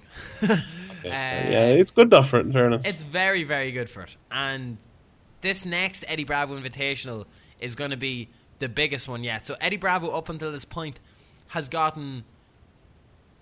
I'm actually a little bit worried for this event. Okay, the concept that makes the Eddie Bravo Invitational so beautiful is that it's. Um, I think it's actually seeded in some way. Um, is this Eddie Bravo six that's coming up? uh, I'm not sure. I'm just going Um, to try to get the competitors up in front of me. It's So- not. all- It hasn't been decided yet. I don't think. There's, it's like in May or something. but it think- is the sixth one. So there's a fifty thousand dollar prize held for the winner of the absolute division. So because there's money interest in that, the bigger fighters now are start will the bigger jiu-jitsu guys will compete in this to try and do it. Does that Yeah. make sense?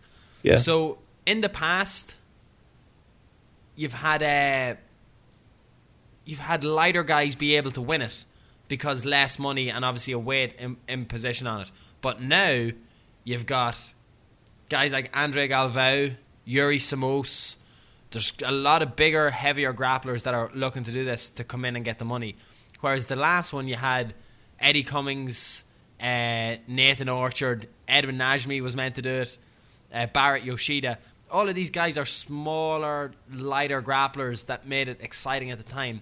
Now you're going to have high level guys like Galvao, like Cyborg, like Yuri Simões, that maybe won't make the matches as exciting as the other one should have been.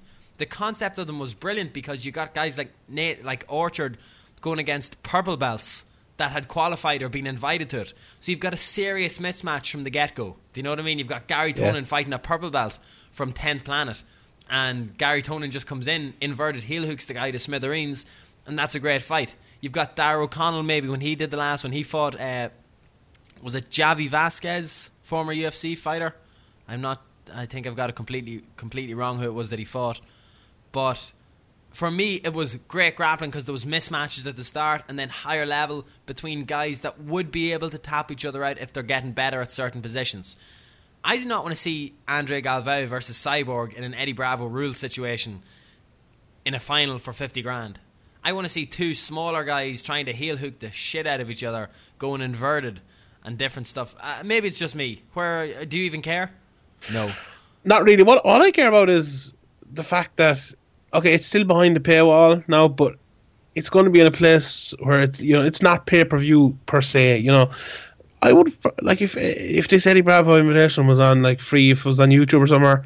The other ones, I probably would have watched it, but the fact that it costs like ten dollars or whatever, like I'm not going to go on and pay that Do you money. not have like, Fight Pass?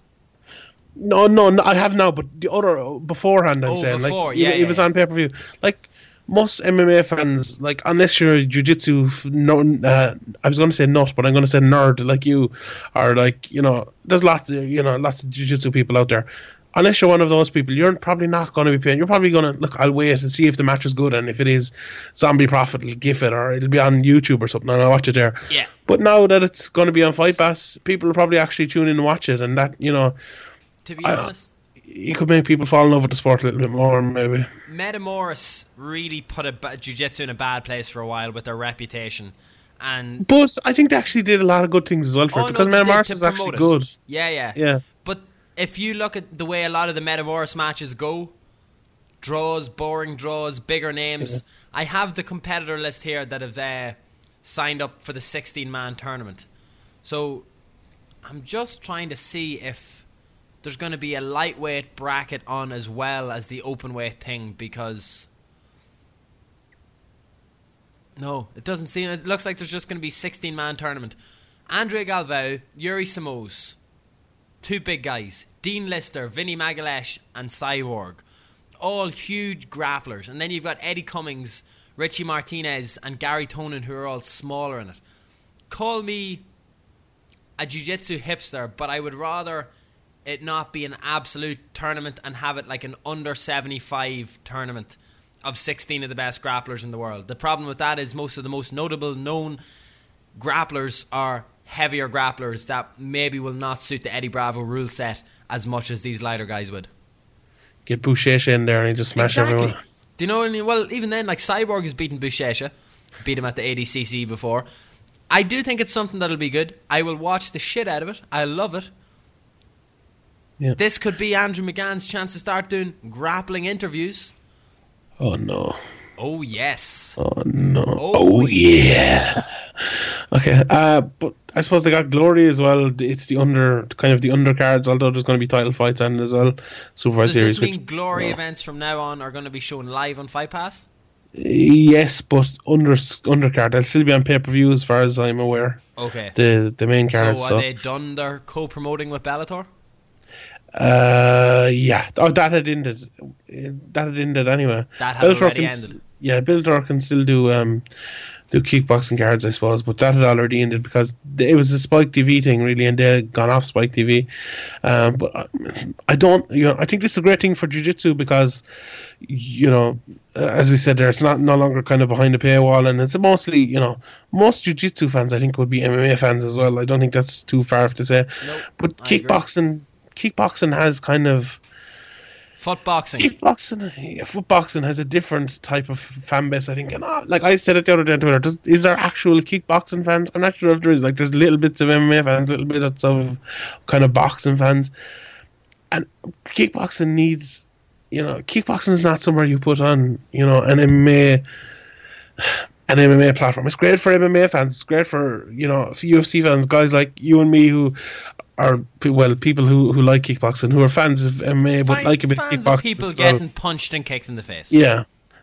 For But money. For if if you're like a boxing fan and you like a bit of kickboxing as well, or if you're one of these kickboxing fans that uh, I'm told exist, it's not very good for you, is it? If you're like a hardcore kickboxing fan, eh, why would you sign up to UFC five? I'm signing up for the undercards to, to these events that happen once a month. Like I don't know, it's a very good for him, but it's like it's good for us. It's good for the UFC. It's good for you know, it's good for all MMA fans. But you know, even if you're not the biggest fan of, of kickboxing, you can just throw it on if you hear about a good fight or something. But One- I don't know if it's the best thing for the sport, to be honest. One last thing, and it's to. I meant to touch on it earlier on when you made the point, and then you made the point again. I was like, I need to talk about it. When you said jiu-jitsu was hidden behind a paywall, there was a big thing recently enough after one of these events that the fighters were saying, please buy the replay. Don't put these fights up on Facebook again because they're, we're trying to make money from this. And if you guys captured, I think it was after a Metamoris, if you guys screen captured and release it, they're not going to be able to pay us again the next time. They're not going to make money from it. But Yeah. then if you do something like Eddie Bravo and pump money up, get more people interested in watching it, bigger names to do it, that's how you stop people from uh, breaking down a paywall. But for years, the only way you could watch jiu-jitsu was a website called Budo Videos would stream the World Championships and the Pan Ams and different tournaments and crap. Like oh like those guys those guys were right place, right time and doing it before everyone else and now do you know uh, flow grappling? That's Yeah. like flow grap or flow wrestling is what it was in the states. They now have a subdivision of flow grappling.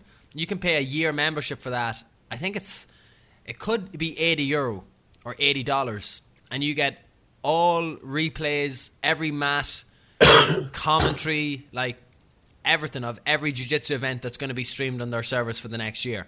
So I'm mm. able to go back and watch all of my matches from the Europeans on that website. It'll have like mat three, day one, part one. Do you know that sort of thing. Yeah. So all I I know, what about you're, I know what you're saying here, Andrew. I know what you're saying. We should start charging people. for the We'll do, podcast, we'll, we'll do a personal podcast. Someone here, anyone there, give give us sort of 50 euro. we will we'll record a personal podcast Personal talking about you. half an hour for whatever you want us to talk about. We will do that. Not 50 euros too much. We'll say 10. 30 euro. 30 euro. 10 will get you a phone call. We'll talk to you personally for 10 minutes for 10 euro. I, I was serious. I'd do that. Sean You Sheehan here. You want to talk to me for 10 minutes and you pay me 10 euro. I will do that. Do it. 087. Rhubarb Sheehan here. Uh, Mark Sheehan.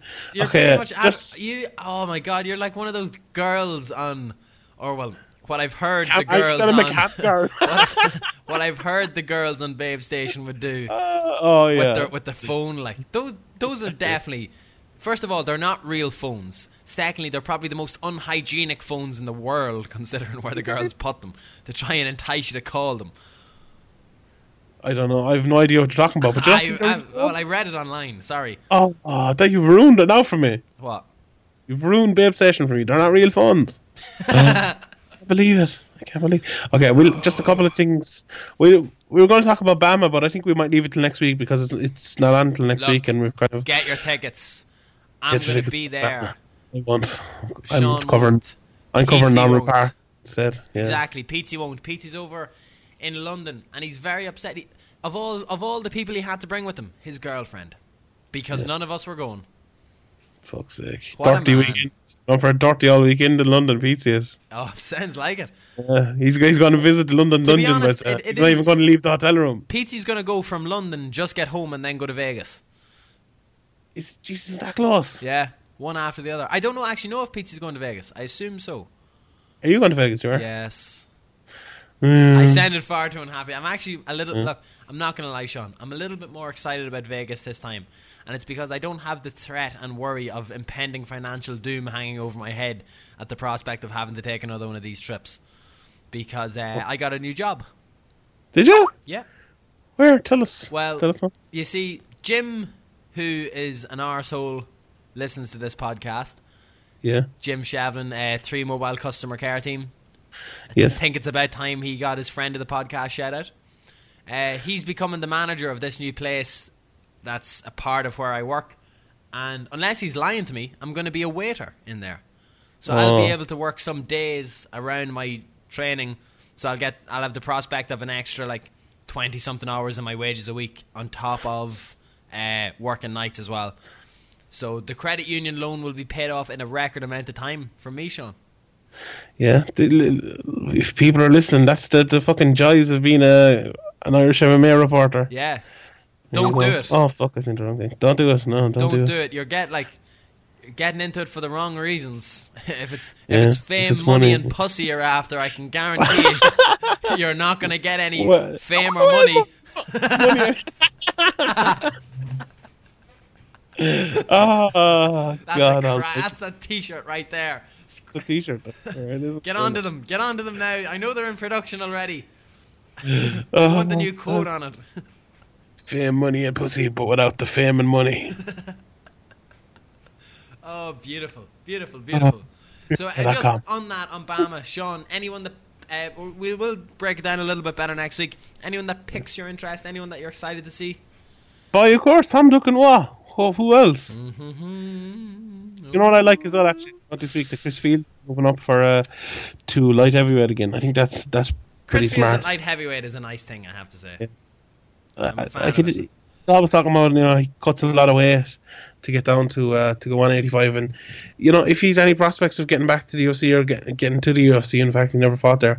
Um, I think 205 is the best place. You know it's it's the lightest division in, in the UFC in in MMA, in fact, and all over the place. And I think you know I could see him taking out you know beating guys easier at 205 than 185. I know that's kind of counterintuitive maybe, but it, it makes sense because um, the, the competition's a little bit less. But Exactly. I think for a guy like him, you know, what he was- you know what he was always good at was you know kind of being more athletic and quicker Chris than guys. Fields has on- been a everything in his career, though. Five at that, has he? Yeah, he's, He's been a a little bit. He's pushing out a bit. Yeah. He's been a grappler. He's been everything. It's it's weird. Like Chris Fields has had a really mad evolution in Irish MMA, and he's. I don't want him. I don't want to see him go down as the maybe man of Irish MMA. I think genuinely, when Paddy Holohan got signed, I think there wasn't anyone more deserving of getting a shot in the UFC. But I do think Chris Fields is the next guy behind him. That out of all guys, Irish pros that have gone through good careers, like good fighters, Chris Fields is the one guy that you would like to say got his chance in the UFC and was able to get. Like similar to what Roddy, how Roddy spoke about the UFC before, a couple of fights, maybe a bonus down payment on your mortgage. Chris has a kid on the way. Imagine being able to, or Chris has a kid. Imagine being able to knock half your mortgage off after one fight. Do you know what I mean? That would be a, a pretty good feeling. Like I think it's going to be tough, though, realistically, to oh be yeah, honest. don't get me wrong. It's uh, it's a lot tougher now than it was. Like he had the opportunity himself a couple of years ago, and hopefully he can he can bounce back for it. I think I'm interviewing him tomorrow, so let's see what happens. I last time we spoke, I gave him a brand new fight nickname. Nice. Tell him to follow me on Twitter. He doesn't follow me. He doesn't follow me either. He follows very few people on Twitter. Yeah, Ah, here. Don't Sure, worry. fucking. I'll bring that He- up with him. P- PT's his best friend, sure. We could get PT to get him to, to follow us all. Come here. If we can just before we get on to uh, just who Ah, I'm looking forward to on? BAMMA, Pete and Neil series comic strip. Oh, that was hilarious. But Oh, have you seen the guy who made it? Yeah. Have um, you gone on to his Twitter page I did, yeah. and you weren't immediately alarmed that Pete Yeah. may end up in a body bag somewhere? A little bit, yeah. It was like. It, it, it kind of stood out as being a bit unusual. Yeah, like but- as in every media. If you go into his media on his Twitter, it's naked women, like Yeah. in latex and different shit like that.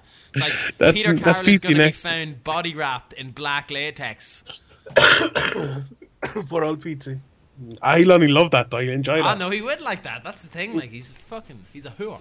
Anyway, BAMMA next week. Uh, if we talk about anybody, anybody that we want to see that we're looking forward to.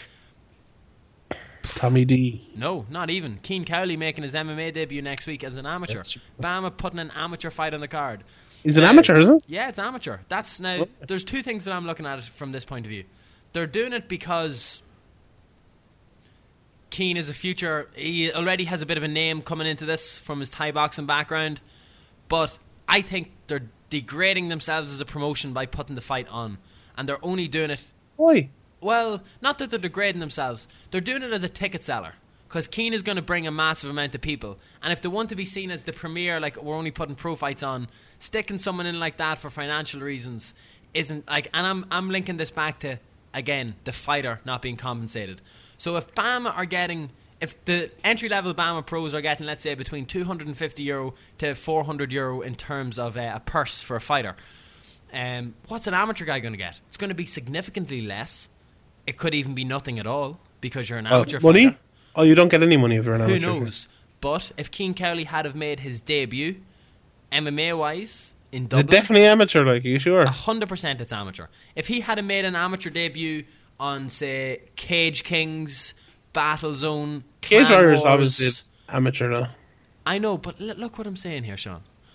If he had have been allowed to make his debut on one of those shows, Yeah. Keen Cowley then walks away from that event with a lot of money in his pocket from being a ticket seller. Because he's such a good ticket seller, he brings crowds there. Domestic promotions, they do ticket deals. You get a portion of your ticket sales. I don't know if Yeah. BAMMA do something like that. You would um, hope that they would. Because if this guy is fighting an amateur, so they're not ob- obliged to pay him to begin with, you would hope that if he's going to bring 250, 300 people into the three arena, which he will, that he's getting a cut out of every single one of those tickets. Th- that's just nitpicking him. Like if you're going to have amateurs on at this this sort of show, you need to pay them well, or at least give them some incentive to be on the show. Expo- Yeah. Look, Sean, as we both know, you can't pay for shit with exposure or experience. No, Well, what? MMA is funny. I don't get you. I, what? Yeah, MMA is weird. Like th- th- these things happen. But I'm, I probably he probably will get percentage of the the tickets he sells. Will he? That, didn't Catherine Costigan talking about that? That the more tickets, tickets she sells, the more money she makes. So I She's don't know not if be even any fighting different on for him. this card, though. Oh, is she not? No. Oh, but she's done it in the past anyway. We'll there see. Um, I'm also looking for, as I said earlier on, Connor Cook over in uh, Jackson Winkeljohn for the last while. Definitely looking forward to seeing that. Um, put up a thing the other day about how he f- he was he's training at he was training at massive altitudes, so there's going to be that. It's a benefit to him. Um, Alan Philpott is fighting Nathaniel Wood. Wood broke Steve McComb's arm before, I think, in the, one of the last Cage Warriors events. Yeah, my It's vine gonna went, be- viral. Did it? Yeah, well, kind of. semi as viral as a Cage Warriors arm break Yeah, vine can Got go. about a, about a thousand loops. Um, so I'd be looking forward to that. The main question over Alan Philpott is always his weight, if it's uh, if it's going to be an issue. But looking at the pictures that he's been posting up online, seems to be in a trimmer, neater shape. Uh, hopefully, myself and Dave Fogarty will be up there in the next week or two before BAMMA to interview them all. Rhys McKee and Mark Andrew, both very, uh, very tough fights coming up for them on BAMMA as well. In terms of a card as a whole, it's better than the last one, I think. Uh, yeah, it's a very good card. Daniel Duke is fighting as well, and Peter Queally, I think, is probably out of all the Irish prospects on it. I think he's probably the The one that the one be to be looking out for the most. Yeah.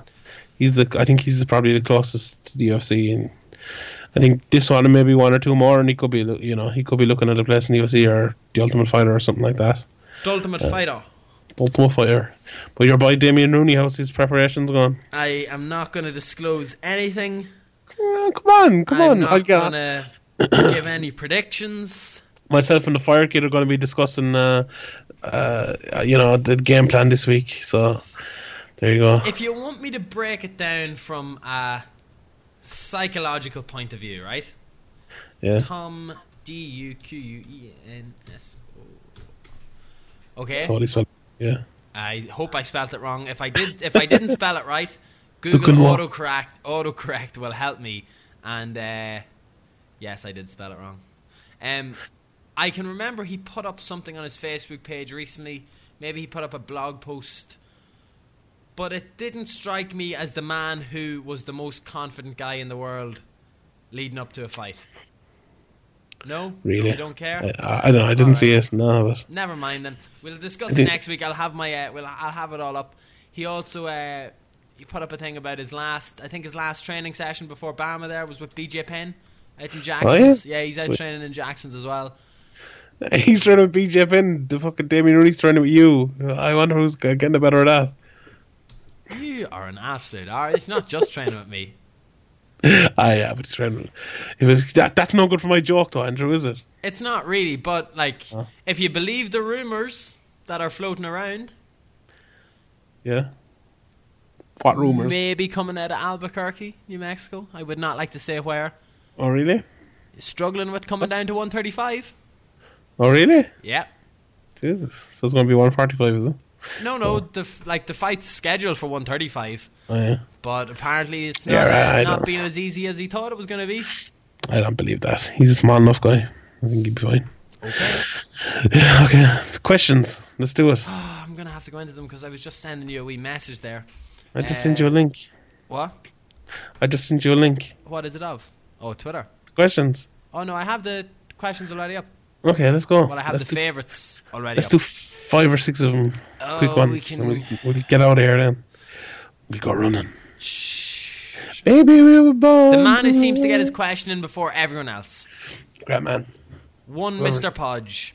I'm only going to take one of your questions, but CM Punk out for four to six months with a back injury. Is it not four Yeah. to six weeks?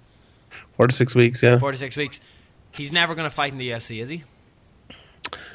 I'd say he probably will. Uh, know, this this kind of came at a good time, though, didn't it? This back injury. This is the type of injury that'll put him out just long enough so he won't be able to make UFC 199, but he might be able to make UFC 200. Oh, what a what a coincidence! Oh, that's that's isn't that terrible? He's going to miss his scheduled uh, debut, day. in order for the bigger card. Yeah, that's unfortunate, isn't it? Very unfortunate. Oh. Wink, wink, nudge, nudge. Hashtag something. I I don't know, but maybe uh, you know if, if it is an injury that's four to six weeks, he could still miss UFC 200. If it, you know if it's if it's real because at his age it's going to take longer to get back and get to to rehab. It's going to take longer to get back. You know to to a place where you're fit enough to get into camp. In, in such a way that you're going to stay healthy to build you know to build yourself back up so maybe if it's if it's uh if it's what they're saying it is um, you he might even make 200, but we'll see. John Beasley, John underscore D underscore Beasley. I think uh, maybe our furthest question this this week, coming all the way from Texas. Um, He's turned into a friend of the podcast too. To he be honest. definitely is a lot of because there's some good questions, and the one Yeah. that I'm going to skip over because we spoke about it last week, but bring it up. Um, question for the podcast: Does Tyron Woodley have a stronger case for a title shot than Wonderboy or Carlos Condit? No, we spoke about No. it last week. Sitting on the sides and bitching and saying you deserve a title shot does not get you a title shot. I think even Demian Maia should be getting in there before him. Exactly, because he's staying active and fighting and beating people, Yeah. beating people. Exactly. Like exactly. what was it you said? Tyron Woodley's route to the title shot has been Kelvin, uh, overweight Kelvin Gastelum, and, And an he injury. lost two two fights before that, yeah, and then a Car- injured Carlos Condit. Have him fight Wonderboy. Yeah, That's what they should he, do. If he's so confident, then just do that.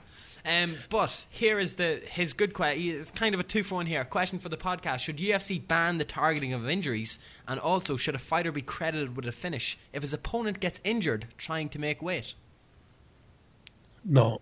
No? No, was the second part. What was the first bit? Should have banned targeting injuries? Yeah, so deliberately maybe targeting somewhere that you know is bad. No. You know it's hurt. I, I, if I'm looking at it, the, second question is making me scratch my head a little bit and think it's actually not a bad idea.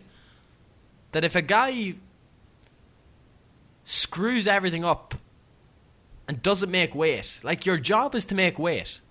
If a guy doesn't make weight and a fight gets cancelled, the guy should be given a loss. No. Making weight think so. The is as happened. important as training.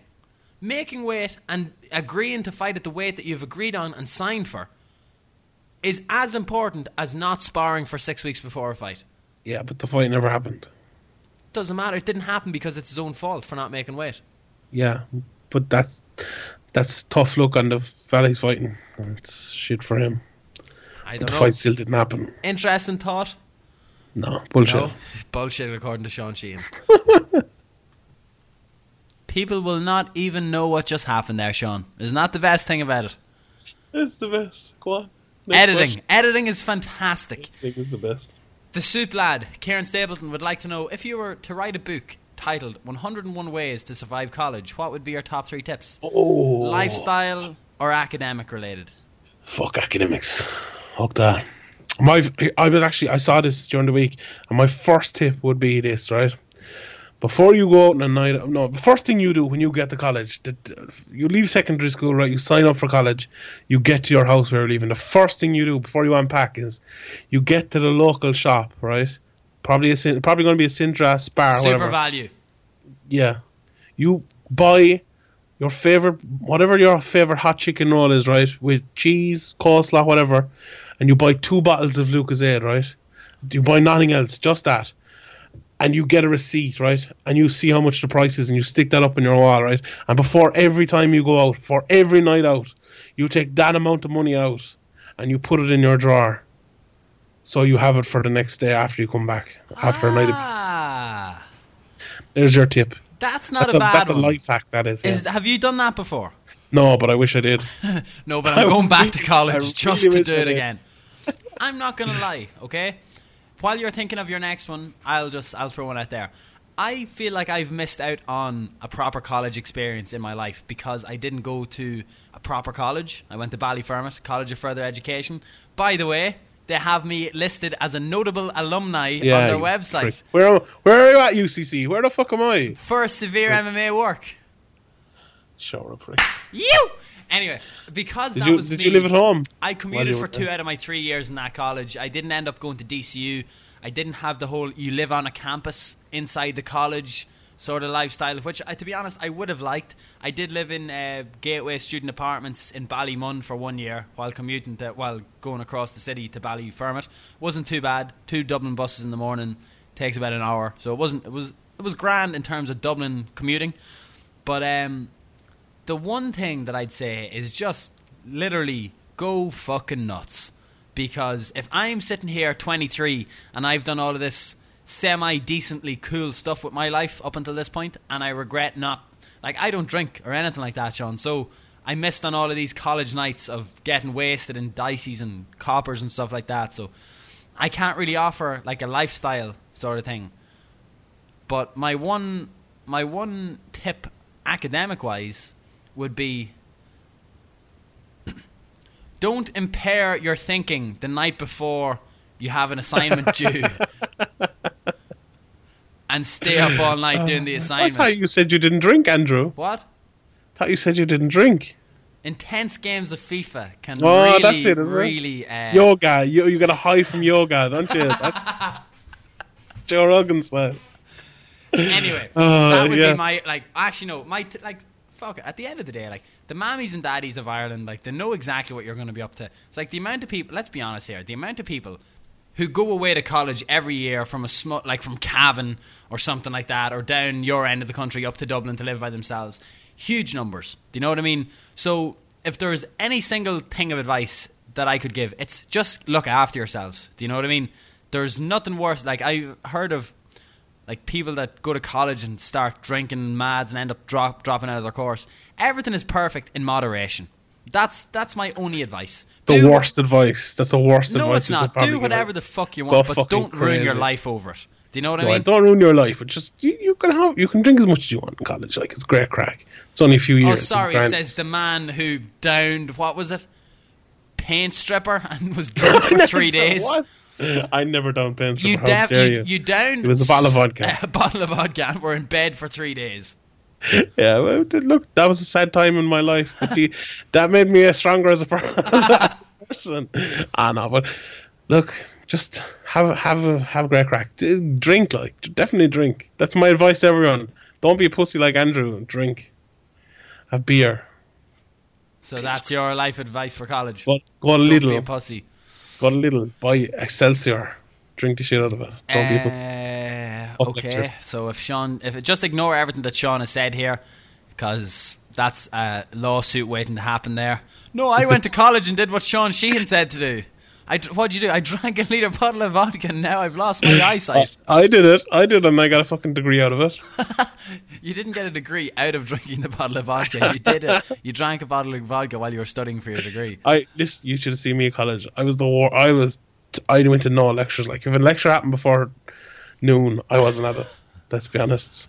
Oh my god. And I, I, st- I got through on my fucking leavings art, uh, economics and maths. Grand. It was grand. You'll be fine. You don't need to go to lectures. It's all online these days. Be fine. Go on the piss. Hot chicken rolls. So I, I've actually another tip. In all seriousness, steal loads of food from home and bring it to college with you if you're living alone. Oh yeah, without a doubt. That's standard. No, you don't even have to steal it. Your mother gives it to you in a refuse bag before you go away on a Sunday night. Yeah, they do in fairness. And have a have um a suitcase to bring your clothes in so you can fill it up with food and just put like a small bit of uh, stuff in it. I always had a sports bag. I I I always had a suitcase, but then my sister got me like a cricket bag, which was huge, and I could fit loads of stuff into it. And I- so I had that for like Stapleton, you've officially ruined the podcast here. Best question that we've received in quite a while. Friend of the podcast, Gavin Sherlock, would like to know, Sean, have you seen Firas Zahabi's breakdown of McGregor and Dos Anjos? Do you agree with his opinions? But it was a great breakdown either way. I, I turned it off when the question started. Me too, I, yeah. I thought his analysis and breakdown of that fight in general was actually outstanding. Yeah, there wasn't he like there wasn't, There wasn't no any big breakdown. technical no, breakdowns, but the way opinion, he, really. the way that he reads the fight and sees it going, I think, is bang on the money. Yeah, I, I'd have to agree with that. Uh, the, uh, the one thing I took from it is the big unknown in this fight is McGregor in the later rounds. Like, okay, we've seen him go three rounds with Holloway, but that was kind of a blowout kind of fight. You know, that wasn't the same Holloway as that there is today. What would McGregor be like? You know, if it gets, you know, if it's like a, you know, Chad Mendes versus Jose Aldo kind of fight, five rounds going back and forth, Carlos Condit, Robbie Lawler type of fight. That's that's where I'd be interested to see how you know what McGregor would be like. Firas Zahabi says if that fight had happened, he'd lose. And you know, logic tells me the same thing. If that happened, he probably would lose. But I'm not sure, and I'd like to see that. You know, that'd be kind of cool to see McGregor go to a decision to get you know three rounds to two or four rounds to one kind of a job. Yeah. That'd be kind of cool to see. Sean, something that we didn't talk about on this podcast but has come up, if you don't mind me, it's come up while we started recording. Yes, Did you see Ronda Rousey on Ellen DeGeneres? I didn't see it, but I just You've heard- came up my phone. Yeah. yeah, She talked about, uh, she contemplated killing herself after the Holly Holm loss. yeah. That is, uh, like, that's. First of all, thankfully she didn't do it. First Yeah. things first.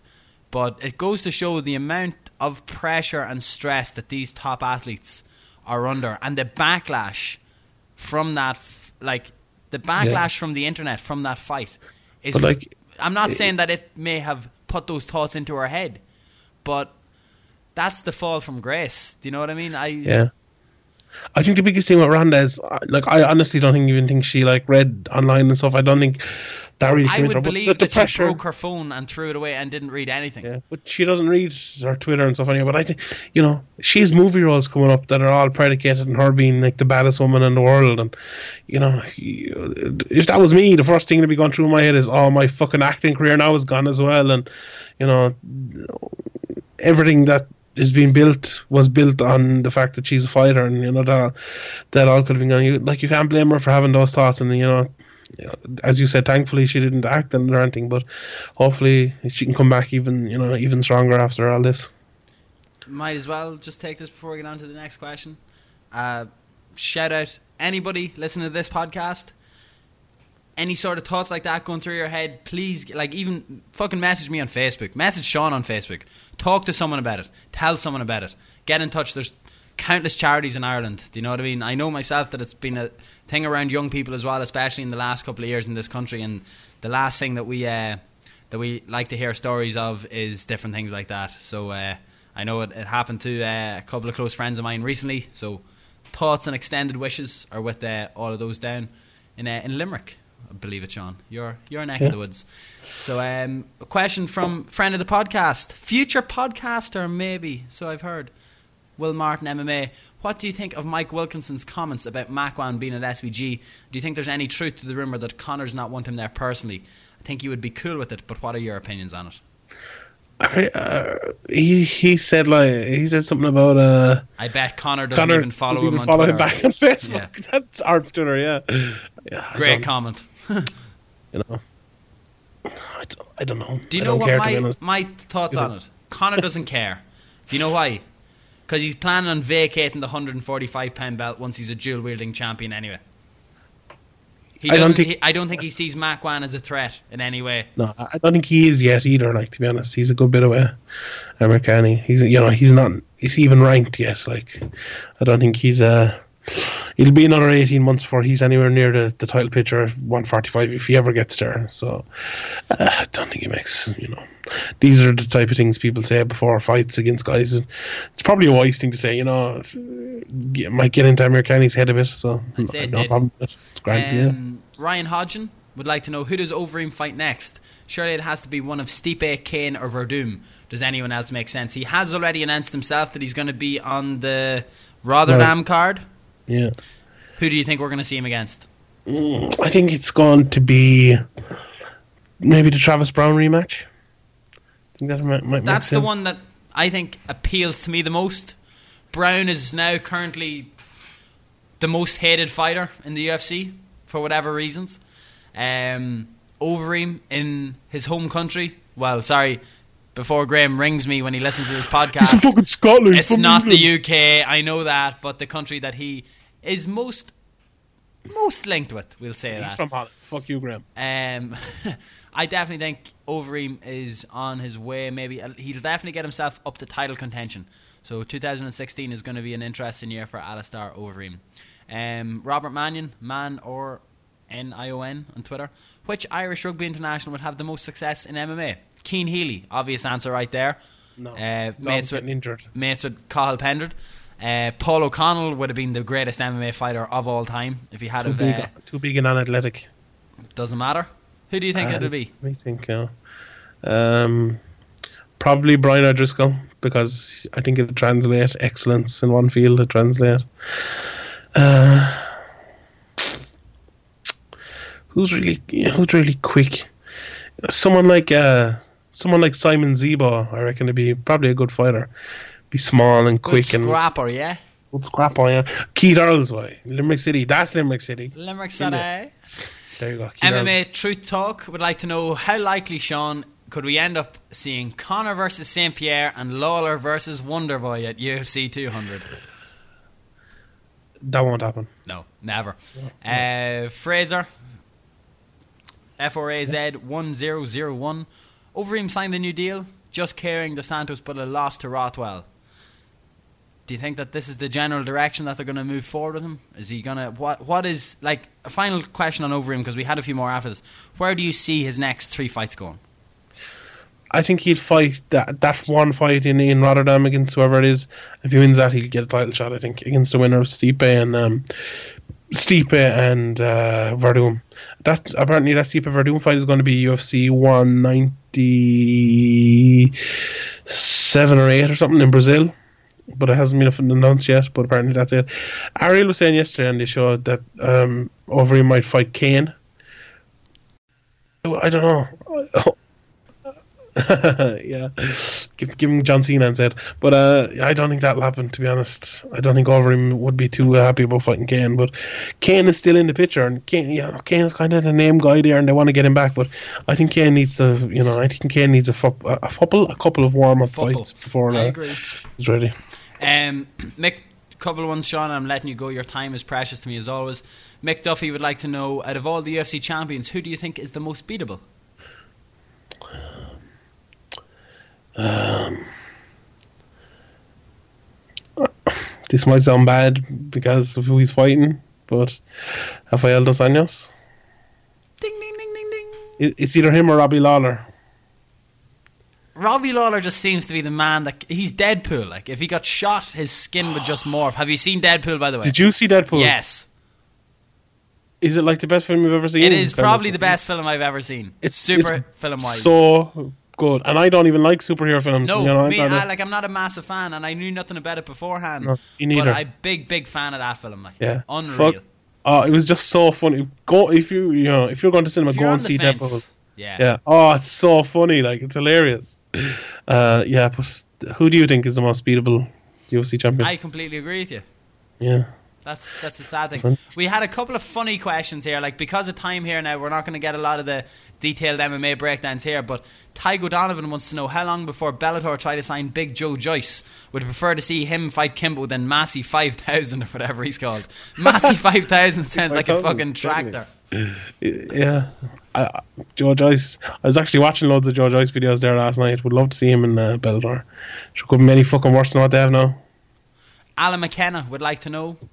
Uh, he's a fan from Australia. How big? Oh well, he's our uh, he's our longest listener of this week. How big is Fight Pass going to end up? Will it just be Fight Pass and pay per view eventually? Cut out the TV deal completely? What do you think? Rumors of a big Fox renegotiation at the minute, and it's going to be a huge deal for the UFC. See, I think it's more likely that it'll be just TV and um, uh, Fight Pass than just pay per view and Fight Pass. But I don't. I think pay per view is rebounded as well, so pay per view is probably here for another while to come yet. Um, see, the, the thing with TV, it's going to stay on TV because all you can have now that's good on TV is live sports. Like before. Remember years ago, like people would be fucking tuning in their droves, friends on us, you know, on a on a Sunday night or whatever. But people don't do that now. They watch box sets, you know. They they watch it on online and stuff. So people are not watching TV, uh, you know, live stuff on TV apart from sports. Like, I hate watching sports that are not live. I, like I hate recording to watch them, and I think most people are like that. So That's what happens to me with UFC fights because I'm working. yeah, but I think people like ESPN and Fox and stuff, they're they're probably all going to be wanting that UFC content uh, when it comes up because it's, it's content's getting harder and harder to get all the time um, that people are going to tune in for. So I don't think it's going to be going off TV anytime soon. In fact, I think it's probably going to get only getting bigger on TV. Sean Brian McLaughlin would like to know what did you buy Wonder Boy for Valentine's Day? I got him an old card, uh, one of those. Uh, do you know one of those John Cena ones that you open up? Oh, Yeah, I saw that online. uh, John Harker, second last question. Who are your favourites for wins at BAMMA? Well, forget about that. We'll talk about that next week. Any chance of fan cams with listeners after and any of my 500 tank tops for sale? Unfortunately, that was a joke about 500 tank tops. I just have the one. I do think I'd like to interview people wearing that tank top, though. Yeah, that'd be a bit embarrassing, wouldn't it, for everyone For the other person, because my arms, like. Yeah. We may uh, we like- may try to get a couple of people outside after the event. Um, we, yeah? but kill your idol six six six once again steals question of the week here on the Severe MMA podcast. Sean, who would you fuck, marry, or kill? Jared Rosholt, Nikita Krylov, or Ilir Latifi? Do you want to answer that? Kill your idols. We're not answering any more of your questions on this podcast anymore. Also, I forgot his nick. His name is actually Kill Your Idols six six six. Oh yeah, him. I like him. dedicated fan of the podcast, uh, and even if the questions are a little bit out there. Sean, finally, to finish off the podcast, it is 20 past four here on this Tuesday. I have to go get the bus. Oisin O'Sullivan, we're coming up in two hours of the podcast. Did you watch the leaders' debate last night? Any chance Oh, of a bit of a political discussion in the interest of the people? I'd just like to point out, Sean, I was not in the IRA and never have been before you try and ask any questions. And I'm fucking raging that my brother's a politician Yeah. because I can't. Okay, so what I used to do, right? So Yeah. There's some awful hoodlums in Dundalk that pull down election posters and leave them on the ground. So You. I would drive around and look for the ones that had been pulled off the poles and take Yeah. them home with me. Because obviously you can't vandalise other people's properties. You'd never be able to rip them off. Especially they're quite hard, so I've heard to get off because they're double cable tied now. Some of them, so you need to bring a lighter or a sharp knife. Uh, Scissors. that's what I read online anyway. Yeah. And they can be very hard to get down off high poles. So you Yeah. wait for someone else to do it or the wind to do it, and then you just pick them up when you go home and collect them. So um, I, I can't do that anymore, you know, because people will wrongfully think that I've taken them off the poles and that I'm a councillor's brother and that blah, blah, blah, blah, blah, and that's a disgrace. When all a, all a man wants is a Gerry Adams poster to go next to his other Gerry Adams poster from a couple of years ago. Yeah. Is there no justice in this world? It's a crying shame. I was looking for someone running called Sheehan so I could stand near it and just like cover his face with my face and take a picture, but I couldn't find anyone. Is there no one? No, there's no one. There usually is someone called Sheehan running, but I'll have to go back to Kerry maybe or something and find someone. Find them, yeah. If you know anyone called Sheehan, let us know. So ends. You- Go on. Yeah. What were you Are going you to say? Fine are you Fine Gael man, sorry? well, to be honest, my family is. I We're no longer friends. look. I won't be voting for them in the next general election. I may as well say that. I won't be voting for Peter Fitzpatrick.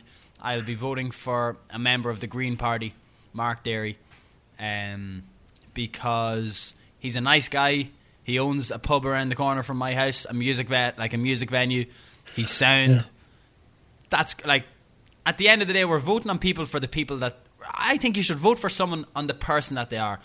The whole go- like politics is fucked completely, right? Look at it this way: it's just arguing against like all of the people in opposition probably would do the exact same thing Fine Gael have done for the last five years because the country was in such a bad way from the previous government. Yeah. But now they're just saying, no, we wouldn't do that. And it's like, what would you do? We just wouldn't do what you did because you ruined the country. Do you know what I mean? And everyone in the clou- crowd goes like, go on, Jerry! Reopen the Louth Hospital. Stuff like that. Yeah. Like, it's just, it's embarrassing. Like, do you know what I mean? the main the main different make different makers in the world are people that aren't in government. Can I just say this? Bernie Sanders, if he gets elected, if he gets the nomination, he'll be killed within the first year. If he really wants to try take down Wall Street, the way he's talking about it, that man is not going to live, without a doubt. The world's corrupt. We need the Viper on this podcast to discuss Yeah. some world news. Vote, vote Dominic Trump. Or Dominic Trump? What? Dominic Trump. No, like Trump Donald would get Trump. killed as well. Like Yeah, he's well. nuts. Apparently, maybe I'm gonna fall uh, fall for an internet meme that's fake. There's a quote from Dom uh, from Dominic Trump from years ago saying, "If I was to ever run for president, I'd run as a Republican because they're idiots." Like Yeah. he is, he has actually come out and said he could shoot someone and still be as such a popular candidate as he is at the moment. Do you know what's hilarious though? Last night, uh, Jeb Bush's webpage. Uh, Oh, Fine Gael's got hacked as well a couple out. of days ago. Yeah. Jeb, Jeb, Bush, Jeb Bush's webpage ran out. You know, you have to pay for it every year or whatever. Oh, and yeah. fucking didn't Donald Trump buy it and redirected it to donaldtrump.com? No way. so if you go to go right now, go to jebbush.com. Jeb, Jeb, J E B Bush. Are you sure that Super Callow just didn't hack this website? Look, no, it'll take you to Donald DonaldJTrump.com. Ah! you know, fucking brilliant. Uh, what a regret, man. Oh my god. Make America great again. He's so Hero. hilarious. Absolute hero. Uh, Ladies and gentlemen, thank you very much. An hour and 58 minutes of your time. A bit of a, what turned out as a little bit of a slow news week for us, turned into probably the longest podcast that we've ever done. And Sean, if you don't mind me saying, I think it's also one of the most enjoyable and entertaining ones that we've Oh, a done in quite crack. a while. Um, hopefully, the two hours will help you through whatever you're going through this week. Maybe a bit of homework. Uh, who's getting the 10 past 5 train today and they're going to be able to listen to this podcast? Oh, I can't get think of his name off the top of my head. Can Oh, you? yeah, someone said that. Oh, the last three yeah, weeks we've had either. someone tweeting us, and I'm trying Yeah. to go through the notifications, and it's just not getting up quick enough. I'm if you'd sure. um, if you'd like to get in touch with us between this week and next week, by all means, please do get in touch on Twitter at Severe MMA Pod. He's at Sean Sheehan BA. I am at Andrew McGahan underscore, and Graham, the Overlord of Severe MMA, is at Severe MMA on Twitter. Sean, what's the crack for the rest of the day? I have to. BeanieBasher.com. BeanieBasher.com. oh, take it away! Check it take it away! Yeah, fun, addictive, eye co- hand-eye coordination game. Check it out, beaniebasher.com, E B-E-I-N-I-E-B-A-S-H-E-R.com. Rest of the day, I'm going to probably eat some food, maybe um, do do run a few errands. I love when people say that. And uh, that that's about it. Not much, not much else. There you go. I have. Uh, this podcast may be late out today because I have to get the five o'clock bus to Dublin, and it's twenty-five past five. So I'll edit get it done. You'll get I'll, it done. You'll get it done. I'll edit it when I get to the studio, perhaps, or I will just hang up from you right now and uh, edit it that. straight away. Okay, everybody, see you next week.